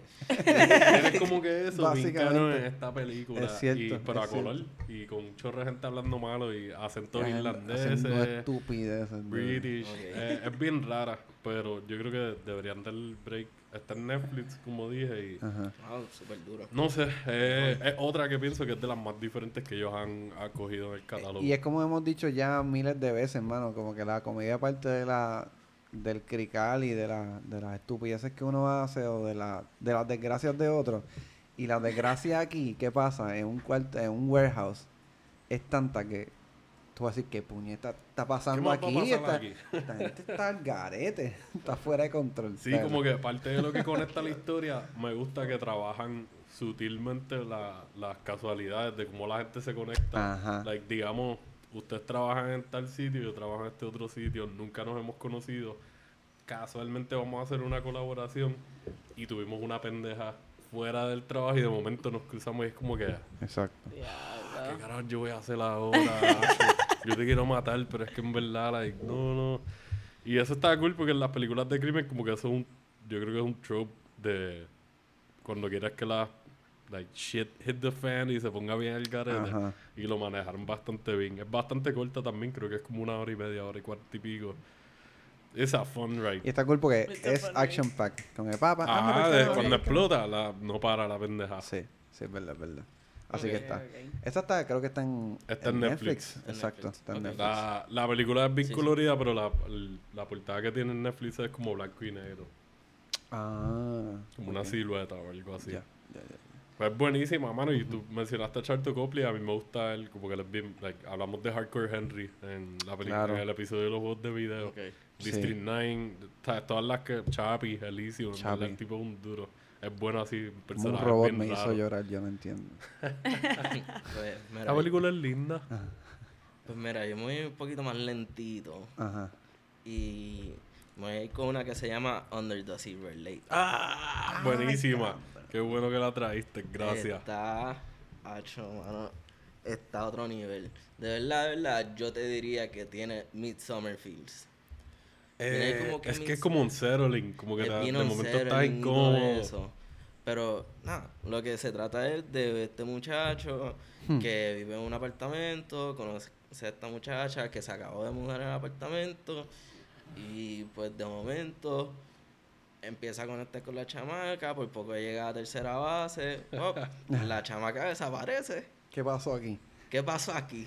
Y desaparece que se mudó de un día para otro. Exacto. O sea, y pues, ¿qué te puedo decir? Está cabrón. Está cabrón. Sí, porque es como. Y la película ahí empieza, es como que, como que empieza Es un misterio. Y es como que es un misterio. Porque y- trabajaron muy bien esa escena de como cuando ellos se conocen. Sin dar spoilers, como que. Ya, yo creo que ellos estén juntos. Sí. Y de momento, ¿qué pasó, cabrón? Si estaba ¿Por qué me quitaste esto? No. Estamos Eh, empezando. como Flow Gun Girl o algo así. Eh, Nacho, no, No, no. no, no, no, es Hacho, eso es que- Fincher- Fincheresque. Exacto. Eso es otra cosa. Pero, sí, se va como más detectivesco después de Es ahí, que ¿no? sí se siente como las películas viejas de Hollywood de detectives, like, tan, tan, tan, y narración, ah, estaba pensando Sí, en esto, pues yo un la vi aquí. crime, como te digo, un crime suspense, un mystery, ¿verdad? También. Yo creo que esto cuenta como un neo-noir. Sí. ¿Tú crees? Full. Sí, porque tiene el, Yeah. el, like, cómo la grabaron, sí. ese factor misterio, el aspecto de detective, Especialmente los y como que los sí. sí. y la música también, el soundtrack de esta película está, está bien caro. ¿Quieren Y- otra, muchacho? Y es con, con sí, por Eh, favor. Dale, sí, por favor. Y es con ¿Qué sé Andrew Garfield. Que Andrew Garfield, hablamos de pues, otros Spider-Man caídos, pero él, él sigue, para mí, él siempre tiene un performance bueno. Él es súper O sea, buen actor. Hi- Hicks are Rich, o sea, tiene su- sus películas buenas y el director es bastante bueno. A, a mí me gustan las dos películas que ha hecho. Él se llama David Robert Mitchell. Él hizo pues, esta, que es la más reciente para mí, 2018. Y Exacto. Under the Silver Lake. Y la otra fue It Follows. Y Follows no la he visto todavía, como que la he pichado. It Follows está bien. Llevo- y esa es de History, History Ford también la distribuyó. Sí. Esa fue la Ah, pues primera. yo vi It Follows cuando salió. Y Follows está bien cabrón. He escuchado muchos reviews súper buenos de ella, pero como que la, la he dejado ahí por el lado en gaveta. Pero esta película está súper buena, mano. Como que ese, ese viaje de misterio y como que hay conspiracy theories. Y aquí está pasando algo, aquí no está bien. Y entonces la jeva desaparece y tú tienes a Andrew Garfield yendo por el underbelly de California. Ya. like, tratando de averiguar qué es lo que está pasando. Y el personaje de él también es como que... que eso para mí lo hizo ver como... Para mí también lo hizo sentir como un neo en el sentido de que mucho, muchas películas nerd tienen un personaje principal que, ah, pues es un detective, pero el tipo es un alcohólico y se divorció y qué sé yo. O es un policía, pero lo bajaron de rango porque mató a alguien sin querer y está bien encojonado con la vida. Andrew Garfield es un huele bicho, el Él es un personaje él es como que es Es un, weirdo, creeper super él- like. Él es un este creeper, tipo es él es- se raro, like. abierto, él, él está en su balcón todo el tiempo, ¿me entiendes? Es como que él es un creeper. Un tipo que le gusta mirar a sus vecinos y como que ver qué es lo que está pasando alrededor del complejo y de momento se convierte en detective. Y es el detective más random. de- like, me recordó un poquito a. No sé si han visto Inherit Vice de Claro. por Thomas Anderson. Sí. Que, que Joaquín Phoenix es como que Ok. un private investigator, pero Sí. es también como que super like. ¿Qué tú haces haciendo esto, cabrón? Like, vete para el carajo. Y Andrew Garfield, en verdad, yo creo que esta es de las películas de él que más me han gustado. Sí. Eh, es bien súper buena. Y tienen un ending que es como que, Ajá. ok, I can settle with this, pero es como que se te queda en la mente ese ending. Por lo menos a mí se me quedó en la mente y es como que, hmm, ¿qué, ¿qué pensamos de esto? Bueno, yo la terminé de ver y yo me metí a YouTube a buscar videos de interpretaciones que casi yo siempre pichaba eso, pero con esta me quedé maquinando tanto como tú Sí. dices y yo. No, no, no, yo necesito ver qué están pensando otras personas porque esto puede ser varias cosas y como la película se siente media surreal de momento, como tú Sí. dices, al final es bien raro. Y desde un punto te ponen unas cosas que tú dices, ok, esta realidad es, like, aquí- esto es súper weird. Like, si California es así, yo no sé si yo quiero ir para allá. Aquí pasan cosas muy random y de la nada, como que se siente como un scavenger hunt. Like, te pusieron a buscar huevitos de. Pascua. Que, by the way, la fotografía está... Sí, para mí, para mí tiene un feel y te estoy buscando el nombre del feel porque siempre se me olvida. Pero tiene un feeling como que de Yorodowski. Ok. Como que es bien white todo el tiempo. O sea, Sí. para mí no, no hay tanto. Hay, hay obviamente close-up porque. Sí, porque está en el Claro. apartamento, el sitio cerrado y eso. Pero. Los white lo saben aprovechar bien, cabrón. son- pa' mí, y también tiene un poco de comedia. Sí, Claro, tienen un tono de humor negro Tiene por ahí. un poco de un tono de humor Hasta negro, silly. pero Y el- en verdad para mí tiene un tonito como que. Y un poquito de elementos de surrealismo. Sí, Este, por eso. Por eso sal- es que yo. Escenas en el lago que no voy a decir un carajo, pero... No, no podemos hablar de eso. fuck. Que- pero es bien, es bien bueno cuando tienen ese elemento. Porque es como que. Shit, esto es real. Yes. Esto es real porque podemos ponernos ahora mismo y esto puede pasar hoy día. Sí, definitivo, definitivo. Aunque la tipa se desapareció de un día a otro, ¿verdad? Pero Claro, puede pasar hoy día. exactamente. Sí, es como que él, él la escribió, ¿verdad? Yo creo que él la escribió y la dirigió. Sí. Que estaba, hizo una historia de throwback, pero metió temas de ahora que mucha gente está pendiente a las teorías de conspiración de ah, los, los famosos tomándose la sangre de niños o qué sé yo, cosas así. y en esta película te tiran unos conspiracy theories que tú dices, like, mm, I can see this happening. Yeah. Esta gente Sí. bien el garete. Esta es una película que yo tengo que ver de nuevo. Que tiene demasiada información, es como que... Pero es buena, a mí me gustó mucho la fotografía. Sí. El, el diálogo, él no tiene tanto diálogo, pero los diálogos en momentos como que son bien interesantes, las interacciones que él tiene con las personas, cómo él va investigando todas las cosas. Y es como que, ok, esto está cabrón. This is really interesting and it keeps me como que motivated to Exacto. keep Sí, Sí, como watching que te siguen tirando layers Sí, de cosas y, y es una cosas. película... Exactamente. Por eso a mí me gustó. Topher Grace me tripió que se me había olvidado, porque yo la tenía ahí tentativa para ponerla de mis pics, pero gracias. Me tripea el personaje de Topher Grace, el parita el que lo visita al apartamento Sí. de vez en Ajá, cuando. Eh, sí. está bien fiel. Sí, que sí. Eric de That 70 Show, Ajá. obviamente. Ajá. Es duro. Este está cabrón. ¿Verdad? Esta película creo que ¿Tú está muy es? Amazon. Eh, estaba en Prime y like, creo que la quitaron hace poco. Fuck. Fuck. Pero Sí. Está, eh, no, todavía está en Amazon. Ok. Sí. Y si no, pues. Ah, en verdad, sí, está todavía. Exacto, no, está en verdad. yo creo que fue como que. Por lo menos yo la vi en estos días. Que la- me la tiró en los highlights. Y yo Nice. dije, ok, pues déjame verla. Eh, Andrew Garfield. Eh, A24, estamos mirando todas las películas que son en 24, pues dale. estamos- esto promete. Esto Sí, sí, promete. yo los otros días me metí a, a Netflix y de momento en el search estaba A24 y yo, what are we watching? ¿Qué está, ¿Qué está pasando? Oye, y esta película es larga, está durando horas Sí. y media. Sí. Hora y pero media. para mí no se siente Pero como no dos horas y media. Para mí dos, la historia se mueve súper bien y corre Por lo como menos el que segundo correr. acto, que es bien movido. Y no tiene mucha acción, porque en verdad para mí no tiene acción, pero es bien movido y se te va el tiempo bien rápido. esa- verdad. esa segunda hora. Eso es menos. cierto, eso es cierto. Así que ya saben, está en Prime. Yo quería traer como mi último pick. Esta película, creo que es de las que yo escogí, es mi favorita. Eh, creo que la vi hace como. Yo creo que la vi en, a principio de pandemia. Que es la ópera prima de Jonah Hill. Que es Mid-90s. Midnight Jesus Christ. O sea, duro. Estamos hablando de Jonah Hill que tiene una carrera de 12 años, maybe, de actuación.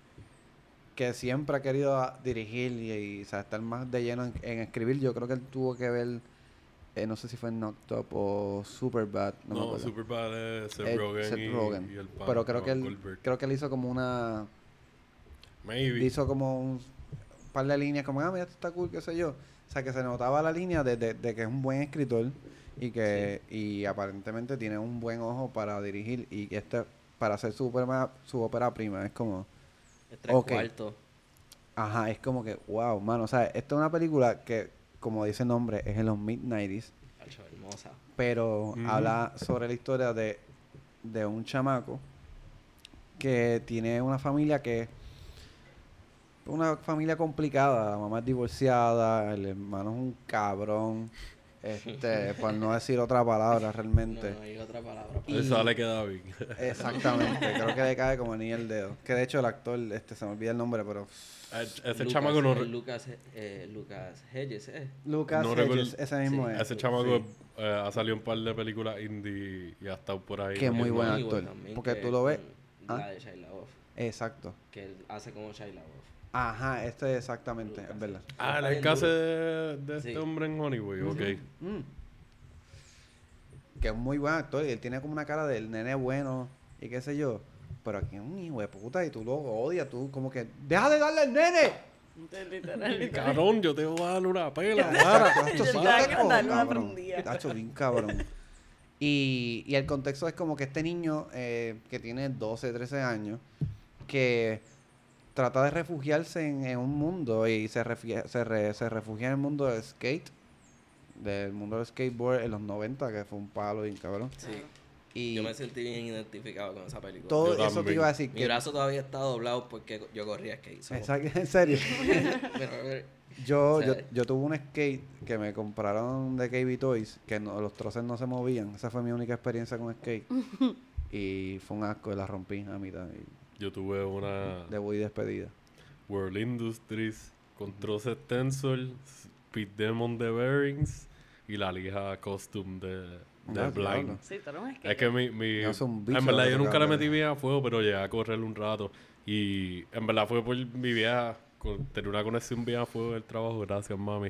Y eh, un cliente de ella de antes que tenía un skate shop, tenía como dos o tres skate shop y, y pues bregó. Hizo Nice. un package bien caro en verdad. Pues esta película trata más o menos como que este niño que ve estos skateboarders, como que de... Que de hecho, los actores no son actores también. Son skateboarders de... O sea, algunos son... todos Casi todos son skateboarders y hacen un- una que otra cosa. Sí, yo como que vi que el, el del pelo rizo rubio ha salido en una o dos cositas y creo que otro más. Exactamente. Y el, y el, y el que yo digo que es como el, el, El alfa. el alfa y es El como el, el moral compass del grupo. Él creo que es, eh, es skater, sí. es creo que produce música y es eh, diseña ropa. Sí, que todos son A chamacos fuego. Es hostioso. Sí, eh. Y- Hostioso. Y a- hablando del, del podcast de Tony Fair, ¿verdad? Que lo estábamos hablando ahorita.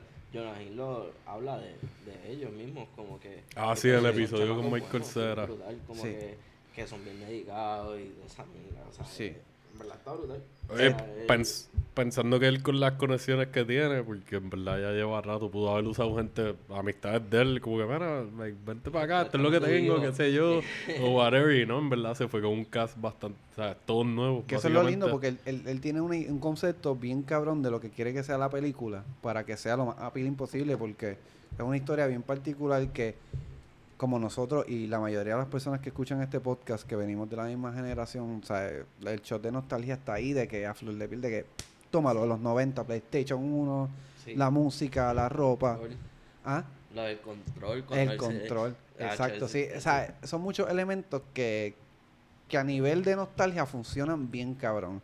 Y es una película relativamente corta. Este el actor, el, el actor principal que es un niño que tampoco tampoco Un es un actor, o sea, él no, es- él no era actor. Este o no ha salido en casi ningún proyecto. Jonah Hill dice que, que él tenía que darle shots de Nutella para poder sobrellevar lo- la- la- no- lo- las trasnochas de producción. Como que, ah, papi, ¿quieres Nutella? Toma Nutella, cabrón, come Nutella, vamos. Vamos meterle. Sugar Rush. Un short- un sugar rush bien cabrón. El, el actor, él, él no ha salido en muchas películas, pero él sale en otra que se llama eh, The Sacred eh. Ah, sí, eso Ah, ese es mencionar. el chamaquito de Sí, Killing ese of es a Sacred Deer. Y él, por lo menos pa- a mí me gustó mucho él en Sacred Sí. Deer. Sí. Y Sí. También a mí me gustó mucho. Sí, sí, Pero- es verdad. Es como que para darle un poquito de pros porque en verdad Es verdad, sí. le mete, Es Que es muy es otra de A24 también. Exactamente, es otra de A24. que tiene un cascabel Y- eso, pero... Y lo cool de esta película, además de que es un tema bien. Mano, me, a mí me parece un tema no solamente nice, es un tema bien bien normal, como de padres divorciados, este, un niño tratando de sobrevivir a la jungla. Y, y lo cool de esta película es que encontrar un núcleo como un group support, porque tu familia no te la está dando por X o Y razón. Y encuentras este group support, pero que a la misma vez te encuentras que es una jungla, o sea, son animales y tratando de sobrevivir de quién es el, el- quién es el más fuerte y el niño tratando de ok, yo quiero estar en este grupo y yo quiero ser uno de los duros, yo quiero que me quieran y, que- o sea, y se forma un bonding bien bonito que muchos de nosotros nos podemos identificar con en algún punto dado tuvimos este grupito que de chamaquito que ah, diablo, mano, estos son mis hermanos Corillo. y vamos a todas con esta gente. Yo no fui tan algaro como este niño, o sea, este niño, este nene No, la estaba pasando cabrón. pata abajo. Yo fui un pendejo al lado de este nene. Eh, pero que es bien bonito porque el, el mundo, lo, lo que dice Jonah Hill de esta película es que él quiso traer justicia a películas que tratan el tema de skateboarding. Porque él dice que las películas que él ha visto de skateboarding no, no tratan con, la, con el cariño y con la pasión que merece. Y yo, a mi entender, por lo que yo he visto, la, la pegó. Me parece algo bien, bien, o sea, bien Sí. original, bien, bien real sobre el mundo del skateboard en los 90. Tienen el elemento del, de la, del, hay un chamaquito en el grupito que es el, el video, el que tiene la camarita y que usa Sí, que, no le, es que maybe no le mete tanto a la como No, él tal, es, pero él es el que graba. Él es el que graba. Que eso es, eso es, Siempre un- hay uno es una persona bien importante para un grupito de, de skateboard. o sea, el tipo que está grabando los videos. que los lleva a los promos, le da Ese, ese, eso. el, ese es el que. Ese- y exactamente, esa es, esa es la pieza importante para contar esta historia, ¿sabes? De cierta manera, o, o la contar la historia de un skateboarder, ¿sabes? Porque era un de- es un deporte, ahora se considera un deporte. Pero antes es como que, ah, estos jodidos tecatos, este... Que, eh, Están jodiendo con Cada vez tablitas. que entraban, bueno, ellos trabajaban en un skate shop y eso. ujú. eh, cada vez que yo entraba al skate shop y todo eso, teníamos, eso era bien fuerte, como que, y though como son chamaquitos, pero tienen, y en las escenas, como que ellos son chamaquitos y eso, son, son escenas fuertes, porque es como que, la manera en cómo se hablan. en la vida real, eso, en la vida real. Pero Siempre es vacilón. Sí, sí, Siempre como que ah, le estoy faltando el respeto a esta persona, pero es vacilando acá entre Sí, el sí, corillo. le estoy cagando en tu este madre, se pero estoy llama pasando la cara. este se llama este, o sea, este- tenemos Sí, nombres tiene distintos. Exactamente. Este, ¿cómo se llama? Este, shitfuck. Había uno que se llama shitfuck. O sea, que apodo más cabrón. Eh, Sunburn. Exactamente. Sunburn está Sí. duro. Eh, Shit fuck. ¿Cómo sería eso en español? Coño carajo o algo Coño así. carajo. Ese es tu nuevo apodo al darlo. Coño carajo. De hostia. No me digan coño carajo, cabrón. Este, pero es una muy, es una película hermosa. O sea, y el que la mayoría que, como dije, la mayoría que nos escucha son de la misma generación. Hay muchas cosas, música, musiquita y Sí, el soundtrack de esta película está... Sí. Yo lo escucho a cada rato en, en Spotify. Y yo no sé qué es lo que tienen, que lo tienen combinado con... Parece que cuando grabaron lo de A24, él grabó unos audios adicionales. Y el soundtrack tiene una combinación de que te tiran una canción y sale Jonah Hill hablando como por un minuto o dos. Ah, mira, esta escena, qué sé yo, va, va, va", Y sigue otra canción del soundtrack que... va- lo he escuchado un par de veces ya y en verdad bien De entretenido. verdad. Aparte de que las canciones. Tienen indie rock, hip hop, música sí. súper de Exacto. época de los 90. Sí, sí, y- son músicas Ah, que estamos nosotros hablando, escuchamos estamos todavía. hablando, estamos hablando de todavía. California, que puede ser una de las cunas del skateboarding o de, la, de las escenas importantes de skateboarding en los 90. Y él, como que, están las influencias del indie, like, las películas indie de los 90, porque ahorita estábamos hablando de Spring Breakers, de Harmony Korine, Ujú. y una de las películas que le escribió para Larry Clark, si no me equivoco, creo que era Kids. Y en Kids está la cultura de skateboarding bien a fuego, más cruda, más o Ujú. menos como Jonah Hill te la presenta acá, pero Claro. pues con los temas controversiales que estaba hablando ahorita. Sí. Y si no me equivoco, él hizo la de What's Up Rockers también, que es de un grupo como de chamaquitos like, chicanos Ujú. en California, skaters también, haciendo un chorro de cosas al garete, pero Nice. Jonah Hill le dio una estructura más buena a la historia y como que Sí. te empaquetó todo súper bien. Ah, tú quieres nostalgia, dale, pero te voy a dar una historia bien gufia. Exacto. Las películas de Larry Clark eran más súper. Like, ah, fotografía experimental y los chamaquitos están jodiendo, pero no hay una línea, maybe en la historia bien cabrona. Y si hay una línea, se toca y qué sé yo, pero muchas escenas se sienten más improvisadas y, y como que, ah, las actúen como son ustedes y qué sé yo. Sí. Así que, de verdad, eh, yo creo que es una de mis películas favoritas de que yo vi el año pasado.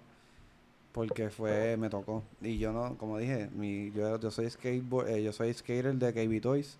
que no se compara. Pero que sí, eh, el skate fue algo in- importante en mi vida, como que porque por la época que lo meritaba. Sí. Así, y la historia es bien importante, como Sí. algo de coming of age, Sí. que todo el mundo hemos pasado de cierta manera u otra, Sí. unos más fuertes que otros, pero nos podemos identificar overall. Y es una película bien fucking entretenida. Así que está en Amazon Prime también. Good shit, good shit. Eh, yo creo que también está. No, no, está en Amazon Prime nada más. yo creo que esa es de las exclusivas Sí, que están en sí. Prime. Exactamente. Este, pues yo me voy con otra época, para mi último pick, pero me voy para los 80. Y es Hot Summer Nights, que tú la viste también. Yo no la he visto. Esa estuvo en Prime un tiempo y la quitaron, está para alquilar ahora. Es del 2017. eh, es el debut del director y él la escribió también, se llama Elijah Bynum. Y en verdad para mí es como que para estar pendiente de él porque hizo un súper buen trabajo. El protagonista es. Timothy Chalamet. Sí. Sale Micah Monroe, que ella sale en la de It Follows. Ella es la protagonista. Ella ha estado saliendo un par de películas buenas por ahí. Eh, Thomas Jane y William Fichter son como que los como las versiones de William Dafoe hasta como que los veteranos, pero ellos salen secundarios. Ok. Y pues básicamente este chamaquito, Timothy Chalamet, el personaje él se muda para, no recuerdo si es para Cape Cod, para Cabo Ok. Carnaveral o algo así. Ujú. Y es como un pueblito de vacaciones. so, se siente como una película de vacaciones que veíamos en el 11 con los chamaquitos de estas ochentosas. De, ah, fuimos para este pueblo y es season de vacaciones. so hay mujeres en bikini y todo el mundo está en jet ski, Ajá. bla, bla, bla. Él se muda para allá con su tía, yo creo que es. Y pues como medio outcast, no tiene amistades y qué sé yo. Se empieza poco a poco a, a test the waters. Y empieza a montarle un hustle de weed, de mover weed. Conecta Ok. con otro chamaco que es como un titerito del pueblo, quote unquote, porque así es que lo ven en el pueblo. Y se forma esta aventura en los 80 de estos dos cabrones vendiendo pasto y, y like, vacilando, haciendo chavos. No, we do not condone to that. Eso es ilegal, por si acaso. Pero ellos la estaban pasando bien. Este en Y- el área de Miami también. Eh, no, es, si no me equivoco, es eh, como para Boston o algo así. Yo no me acuerdo dónde es. Cape Cod. Es que como que cuando tú ves el, la portada al principio, o sea, Se ve bien tropical. se ve bien tropical, Sí, pero, se ve bien eh, 80s Miami.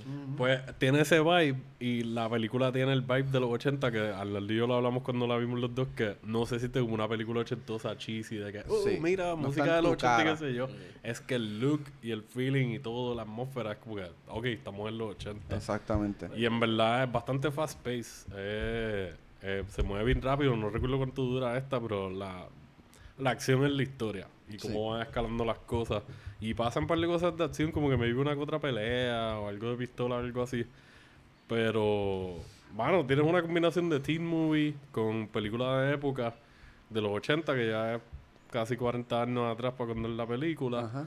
más visualmente está súper bien hecha, está bien editada. eh, yo no sé. Y este chamaquito Timothy Chalamet, yo no he visto muchas cosas de él, pero él está bien activado ahora. Sí. Sale la Y- muchacha de, de, de Guest, ¿verdad? The Guest. Ah, esa misma la de It Follows. Esa es Mika Monroe. Sí. Eh, y no sé, como que esta es la primera vez que yo creo que yo lo veo a él de protagonista porque no he visto la de Call Me By Your Name. Yo creo que fue la que Sí. estuvo Ah, nominada. Hammer. Exacto. El caníbal. eh, este, pues, esa yo no la he visto, pero he escuchado súper... O he leído buenos Sí. reviews y lo he visto más de secundario. Sé que salió en Sí. The King de Netflix, sale el protagonista con Robert Pattinson. No la he visto tampoco. Yo lo, lo último que vi de él fue, fue SNL. ¿De Sal- verdad? ah, le ¿Salió? salió hace poco, episodio de ¿verdad? SNL los Nice. otros días. Que tiene un segmento con Pete Davidson. Está bien Ok. cabrón. Cabrón. Pete Davidson está otro nivel. Pues está explotando entonces. Sí, cabrón. En verdad a mí me da gracia. ¿Vieron The King of Staten Ah, Island? está a otro nivel. En verdad la vimos hace poco y nos gustó mucho. Yo en verdad estoy un poquito mordido que no... Que sí hay nominaciones de Golden Globe, pero como que para pa, pa Oscar, como que no hay nominaciones y Judd Apatow está bien. Ah, para todo eso. Acho, a mí me gusta Judd Apatow, él le mete bien brutal y por lo menos yo escuché el, el podcast de él, yo escucho los DGA, el. Director's Guild eh, podcast. Ajá. Y él tiene un podcast de, de Apatow que está hablando de él de, de Kino Sagan. Y está bien cabrón como él explica todo de cómo esto es relativo con, con Pete Davidson Con la historia del papá de él en de vida Pete real. Davidson y todo eso. Y esto es todo Pete Davidson, pero en una manera no es Pete Davidson. Es y como que cogieron elementos de la historia de él de vida real y Exacto. crearon esta otra. A mí me gustó mucho. Y el Sí. viaje de que el papá de él se murió, el papá de él se murió en 9-11, era uno de los bomberos. Ah, exacto, So, exacto. Como que él, él ha vacilado con eso mucho y qué sé yo, pero hizo Sí. esta película ahora que es como que... Y, quedó y Mr. Gusta Mr. Bigote, que también. Ah, Bill Burr, papo, obligado. Burr, Ese es mi, claro. ese es mi comediante favorito. Esto fue un, un, un shout out a The King of Staten Island. Si Sí. no lo han visto, en verdad, véanla. Sí, Como sí. que está a otro nivel. Es una película, es un, diríamos casi un feel good movie. Y tiene muchas cosas como que que gente como que de suburbs, como que gente de familia. Como Exacto, y, exactamente. hacho, está a otro nivel. En verdad, The King of Staten Ujú. Island. Pero a mí me, a mí me, bueno. a mí me gustó esta- mucho esta película, esta película que estás hablando, que porque el, el Hot Summer Nights. Hot Summer Nights Sí. es como que escala bien cabrón, como Sí, el, el, el movimiento de esta película es perfecto de No cierta es manera. lineal, es exacto, subiendo. Es Ujú. como es, creciendo. En En creciendo, está en creciendo y, y vaya que va en creciendo. El climax está para mí bastante bueno, es bien impactante. Y es de Y la- 24. Ellos la, otra de las que, no sé si la produjeron, pero la distribuyeron. Sí, exactamente. En verdad es bien rara y pues no es una película perfecta, pero es bien entretenida y para las mierdas que salen en el cine super cheesy, qué sé yo. Esto es una película que pudo haber estado más a fuego. Ujú, exactamente. Ok. Y no Súper recuerdo el nombre ahora del chamaquito. Emory Cohen. Él es el, el que es como un bichotito. Ajá. El que es como más malo. Ese Exacto. chamaco, en verdad, él salió hace poco en eh, Shot Caller. ¿Ustedes han visto Game of Thrones? Claro. El, Sí. ca- pues el caso de Jamie Lannister, él salió en una película de prisión y este otro chamaco es como uno de los secundarios. Ok. Y parece casi una extensión de esa película hacia acá, pero viajando en el, en el tiempo pasado. o algo. Ajá. Qué loco. Eh, no sé, en verdad. Es otra película de ellos que para mí es un ejemplo bueno de estar cogiendo caras nuevas detrás de la cámara y al frente de la cámara. Ok. Y está súper- es un paquete, cabrón. Like, tú sabes, cuando la vimos estábamos bien pompeados ahí de que, oh, Sí. esta película. A mí me se sorprendió bien, se siente bien crisp y como que la edición me tripió mucho porque tiene una edición bastante like.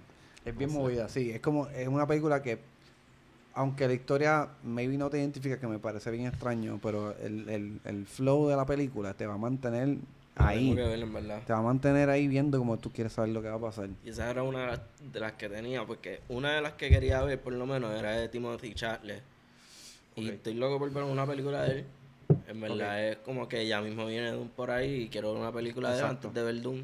Sí, So, es cierto. sí. Es cierto. Esta es buena, es súper la parte a lo que No, Doom, no, pero claro, pero da el contraste él, de que lo que esta película es es... porque él está Ajá. coming up y tiene un par de películas que, en verdad, o sea, Call Me By Your Name, que se ganó un- eh, creo que se ganó un premio por esto, por Calvin My Sí, Vecino. sí se ganó un premio. ganó. Y, o sea, es un tipo que... Creo que sale en Lady Bird también. ¿Sale en Lady Bird? Creo que sale Ah, en pues Lady Bird. allá. Sí, él es como el, Otra que el- quería ver. el Otra que yo... noviecito.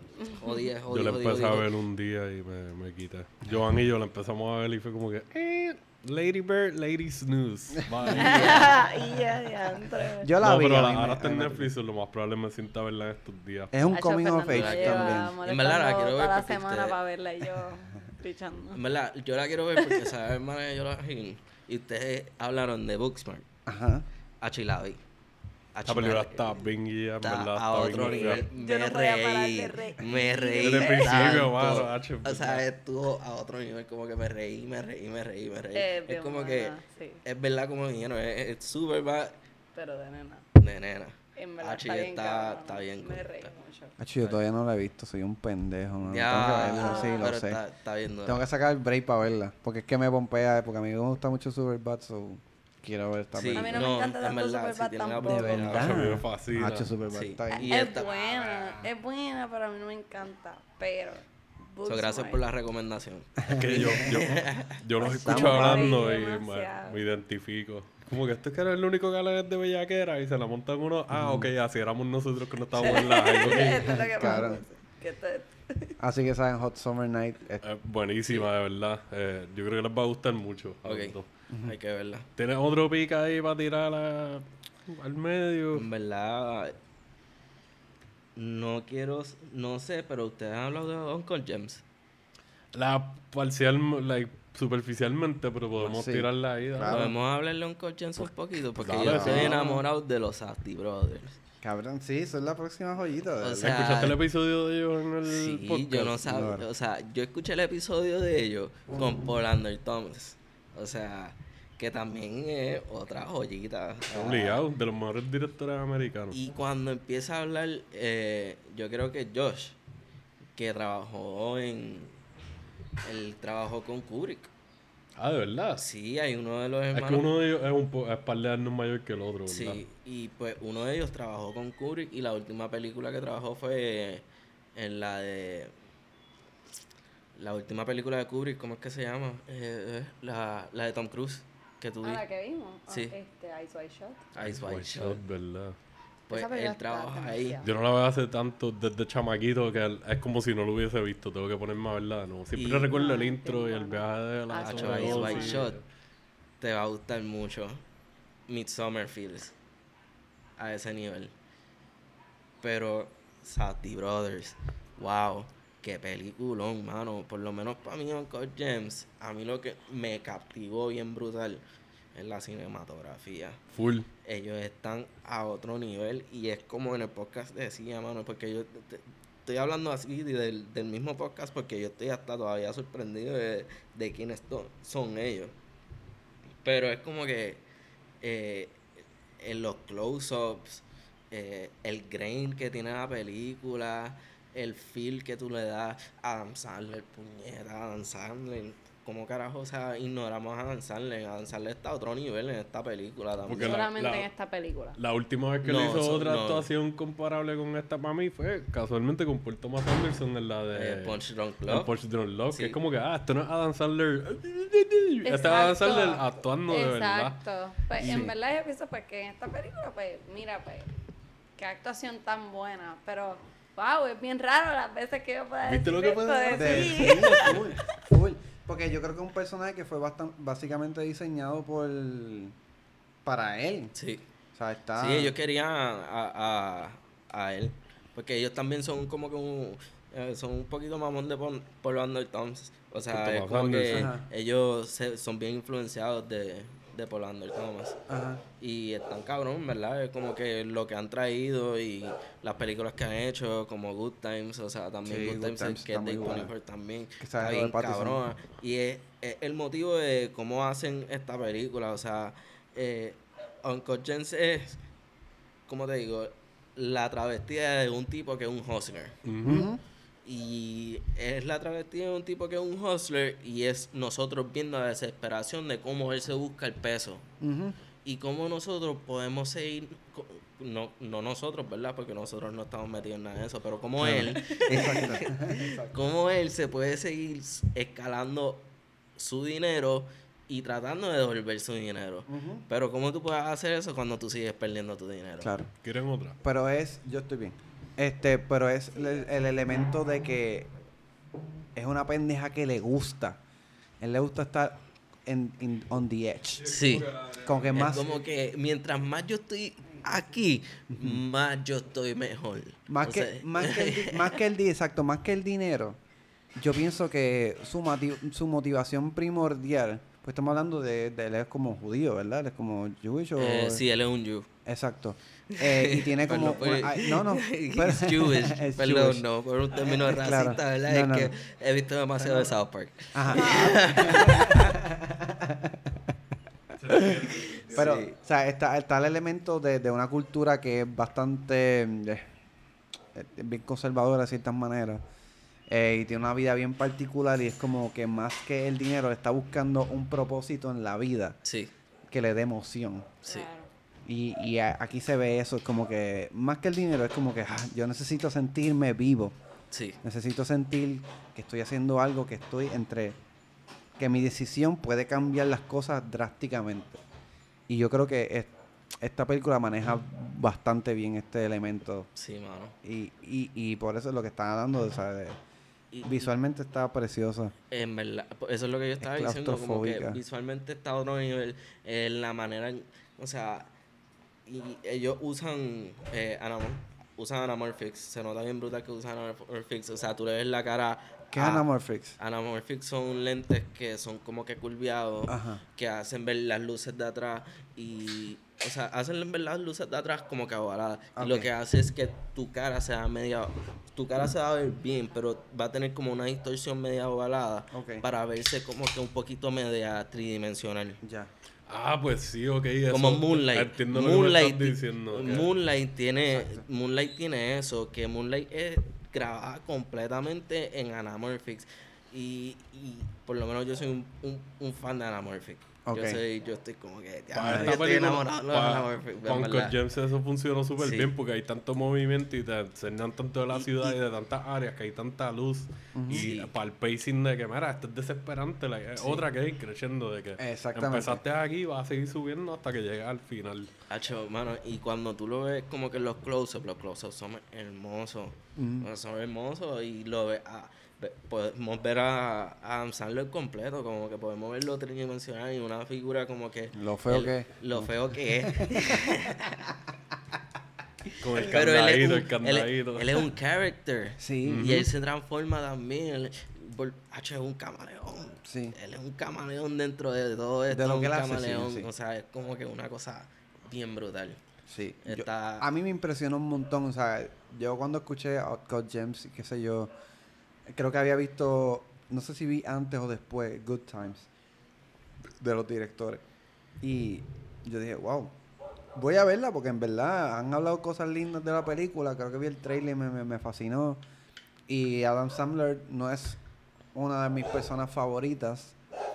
Aunque ha hecho buenos proyectos al principio de su carrera como comediante pero como como una personalidad de las películas no soy muy fan No soy muy fan. Y había escuchado de Drunk Punch Love así que se llama. Punch Drunk Love. Sí estábamos hablando de eso ahorita. Madre mía, que estaba haciendo pipi. Y este y me parece que como muchos actores es una persona que si tú le sacas el provecho puede hacerte un muy muy buen trabajo. Man, después de haber visto esta, yo estaba, like, le voy a dar un shout out a, a mi hermano de la vida, Germán Pimentel. Y felicidades que Baby Agnes llega pronto. ah Eh, nosotros nos tirábamos los, los- siempre vacilamos con lo de fantasy booking tuyo con la lucha libre y qué sé yo. Hacíamos fantasy booking de películas y nos íbamos a estos viajes de, ok, nos gusta por Thomas Anderson, nos gustan los Cohen, nos gusta Quentin, eh, nos gustaba Kubrick, whatever, nos estaba. ¿Qué actores o actrices nos gustaría ver en estos proyectos?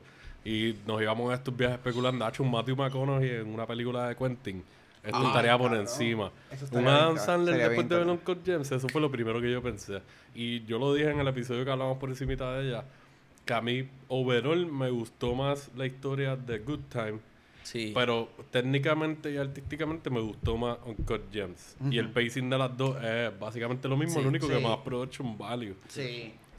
Después de ver esta película, yo me fui al viaje y yo quiero ver este cabrón en una película de Quentin. Like, ya había Mike Myers Exacto. en Glorious Bastards haciendo un Y la general ahí. partió. Ajá, y fue como que súper rápido. Imagínate a... Hola, Mike Myers. Espérate, Mike Myers sale en Glorious Bastards. Sí, él, es- Sí. él es el que le está dando las órdenes a Michael Fassbender cuando Michael Fassbender entra a la historia. Él es como un Que tiene un capitán briefing, de- del exacto. Army Él está europeo. sentado. Él está en nunca un para, cuarto. ¿verdad? yo creo que él está sentadito con una copa o algo. Y Que la toma está bien bonita porque él sale sentado a lo lejos. Ok. al lado de Exacto. Y un- Michael Fassbender creo que está parado al otro lado del cuarto. Exactamente. Sí, ok, sí, ok, sí. ok, ok.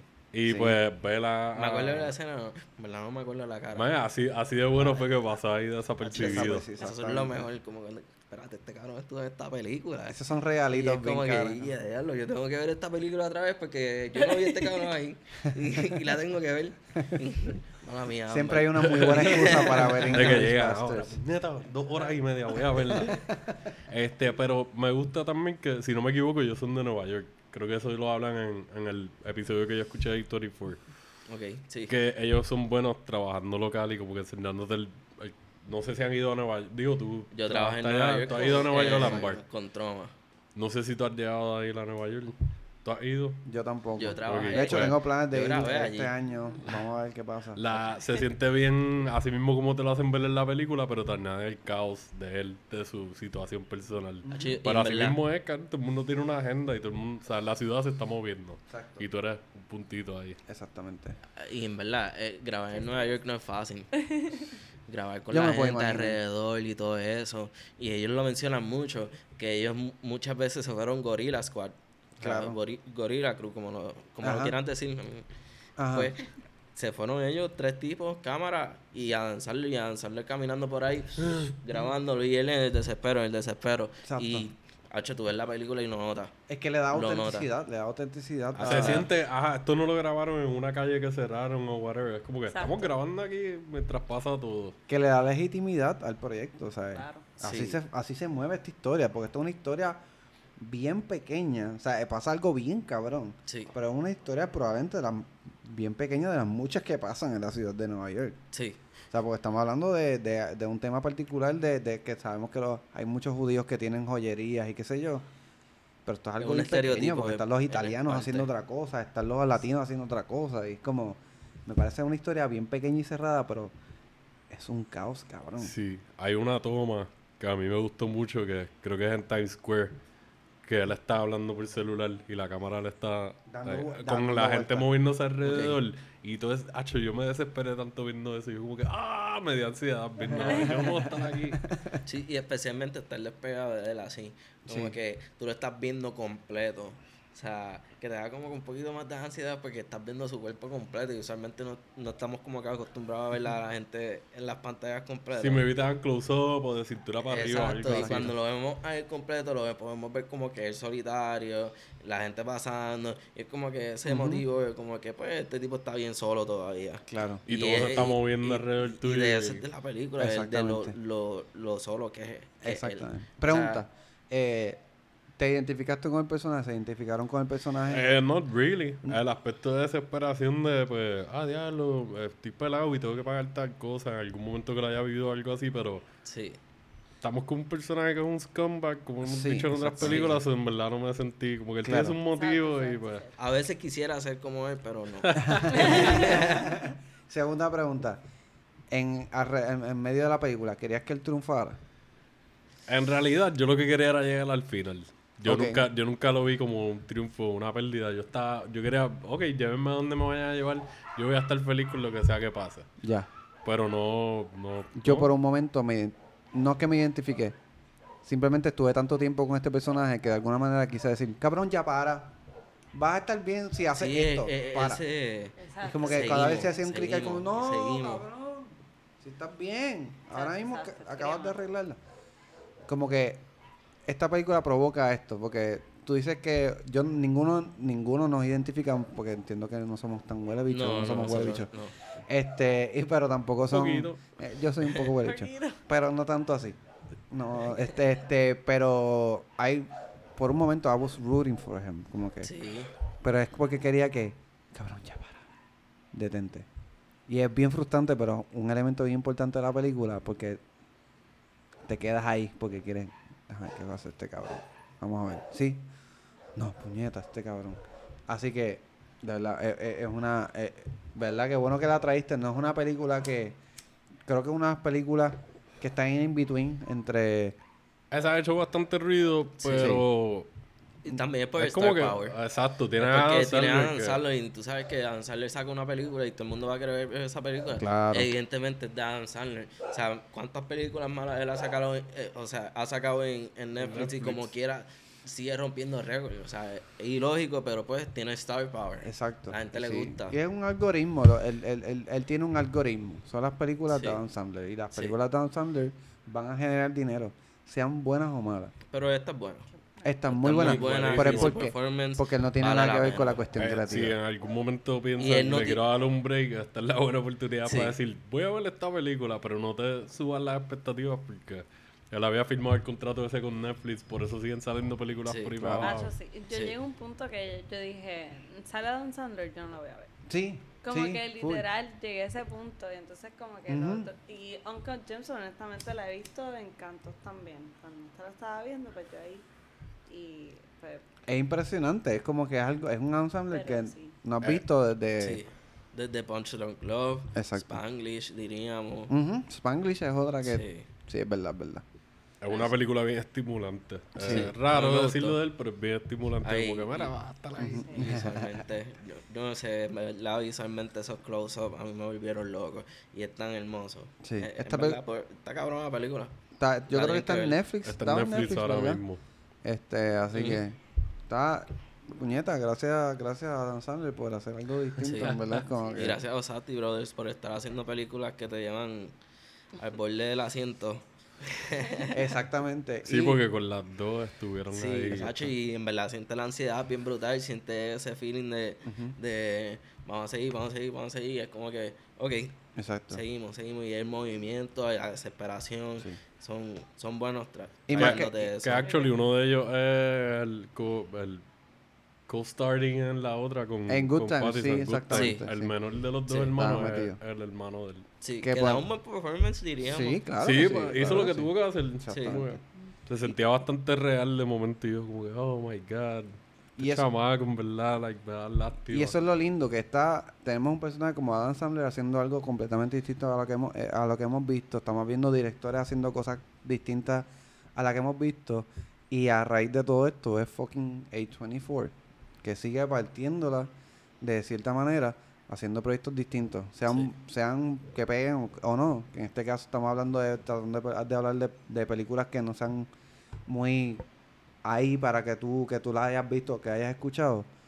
Así, pero, pero lo importante es que hay una compañía que está haciendo su trabajo bien y está creando algo más grande que, que una Está casa productora. Está hablando de un nombre y de, de merchandising. y Oye, cosas. tenido sus fallas porque Claro. 96 películas en un catálogo en fucking 7 años, 8 años. Es ridícula esa Es cantidad. una de exageración, y- pero son más las que tú escuchas, aunque sea poquito, que, que han estado buenas. Que ellos se han arriesgado y pues, como hemos dicho las otras veces, las apuestas. Ellos apostaron a esto y le están metiendo en verdad. Así que Shit. viva A24. Yeah. 24. Salud por estos cabrones.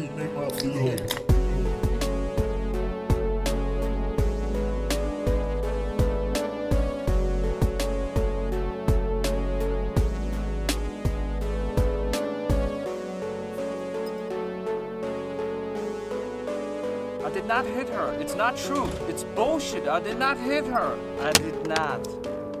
Oh, hi, Mark.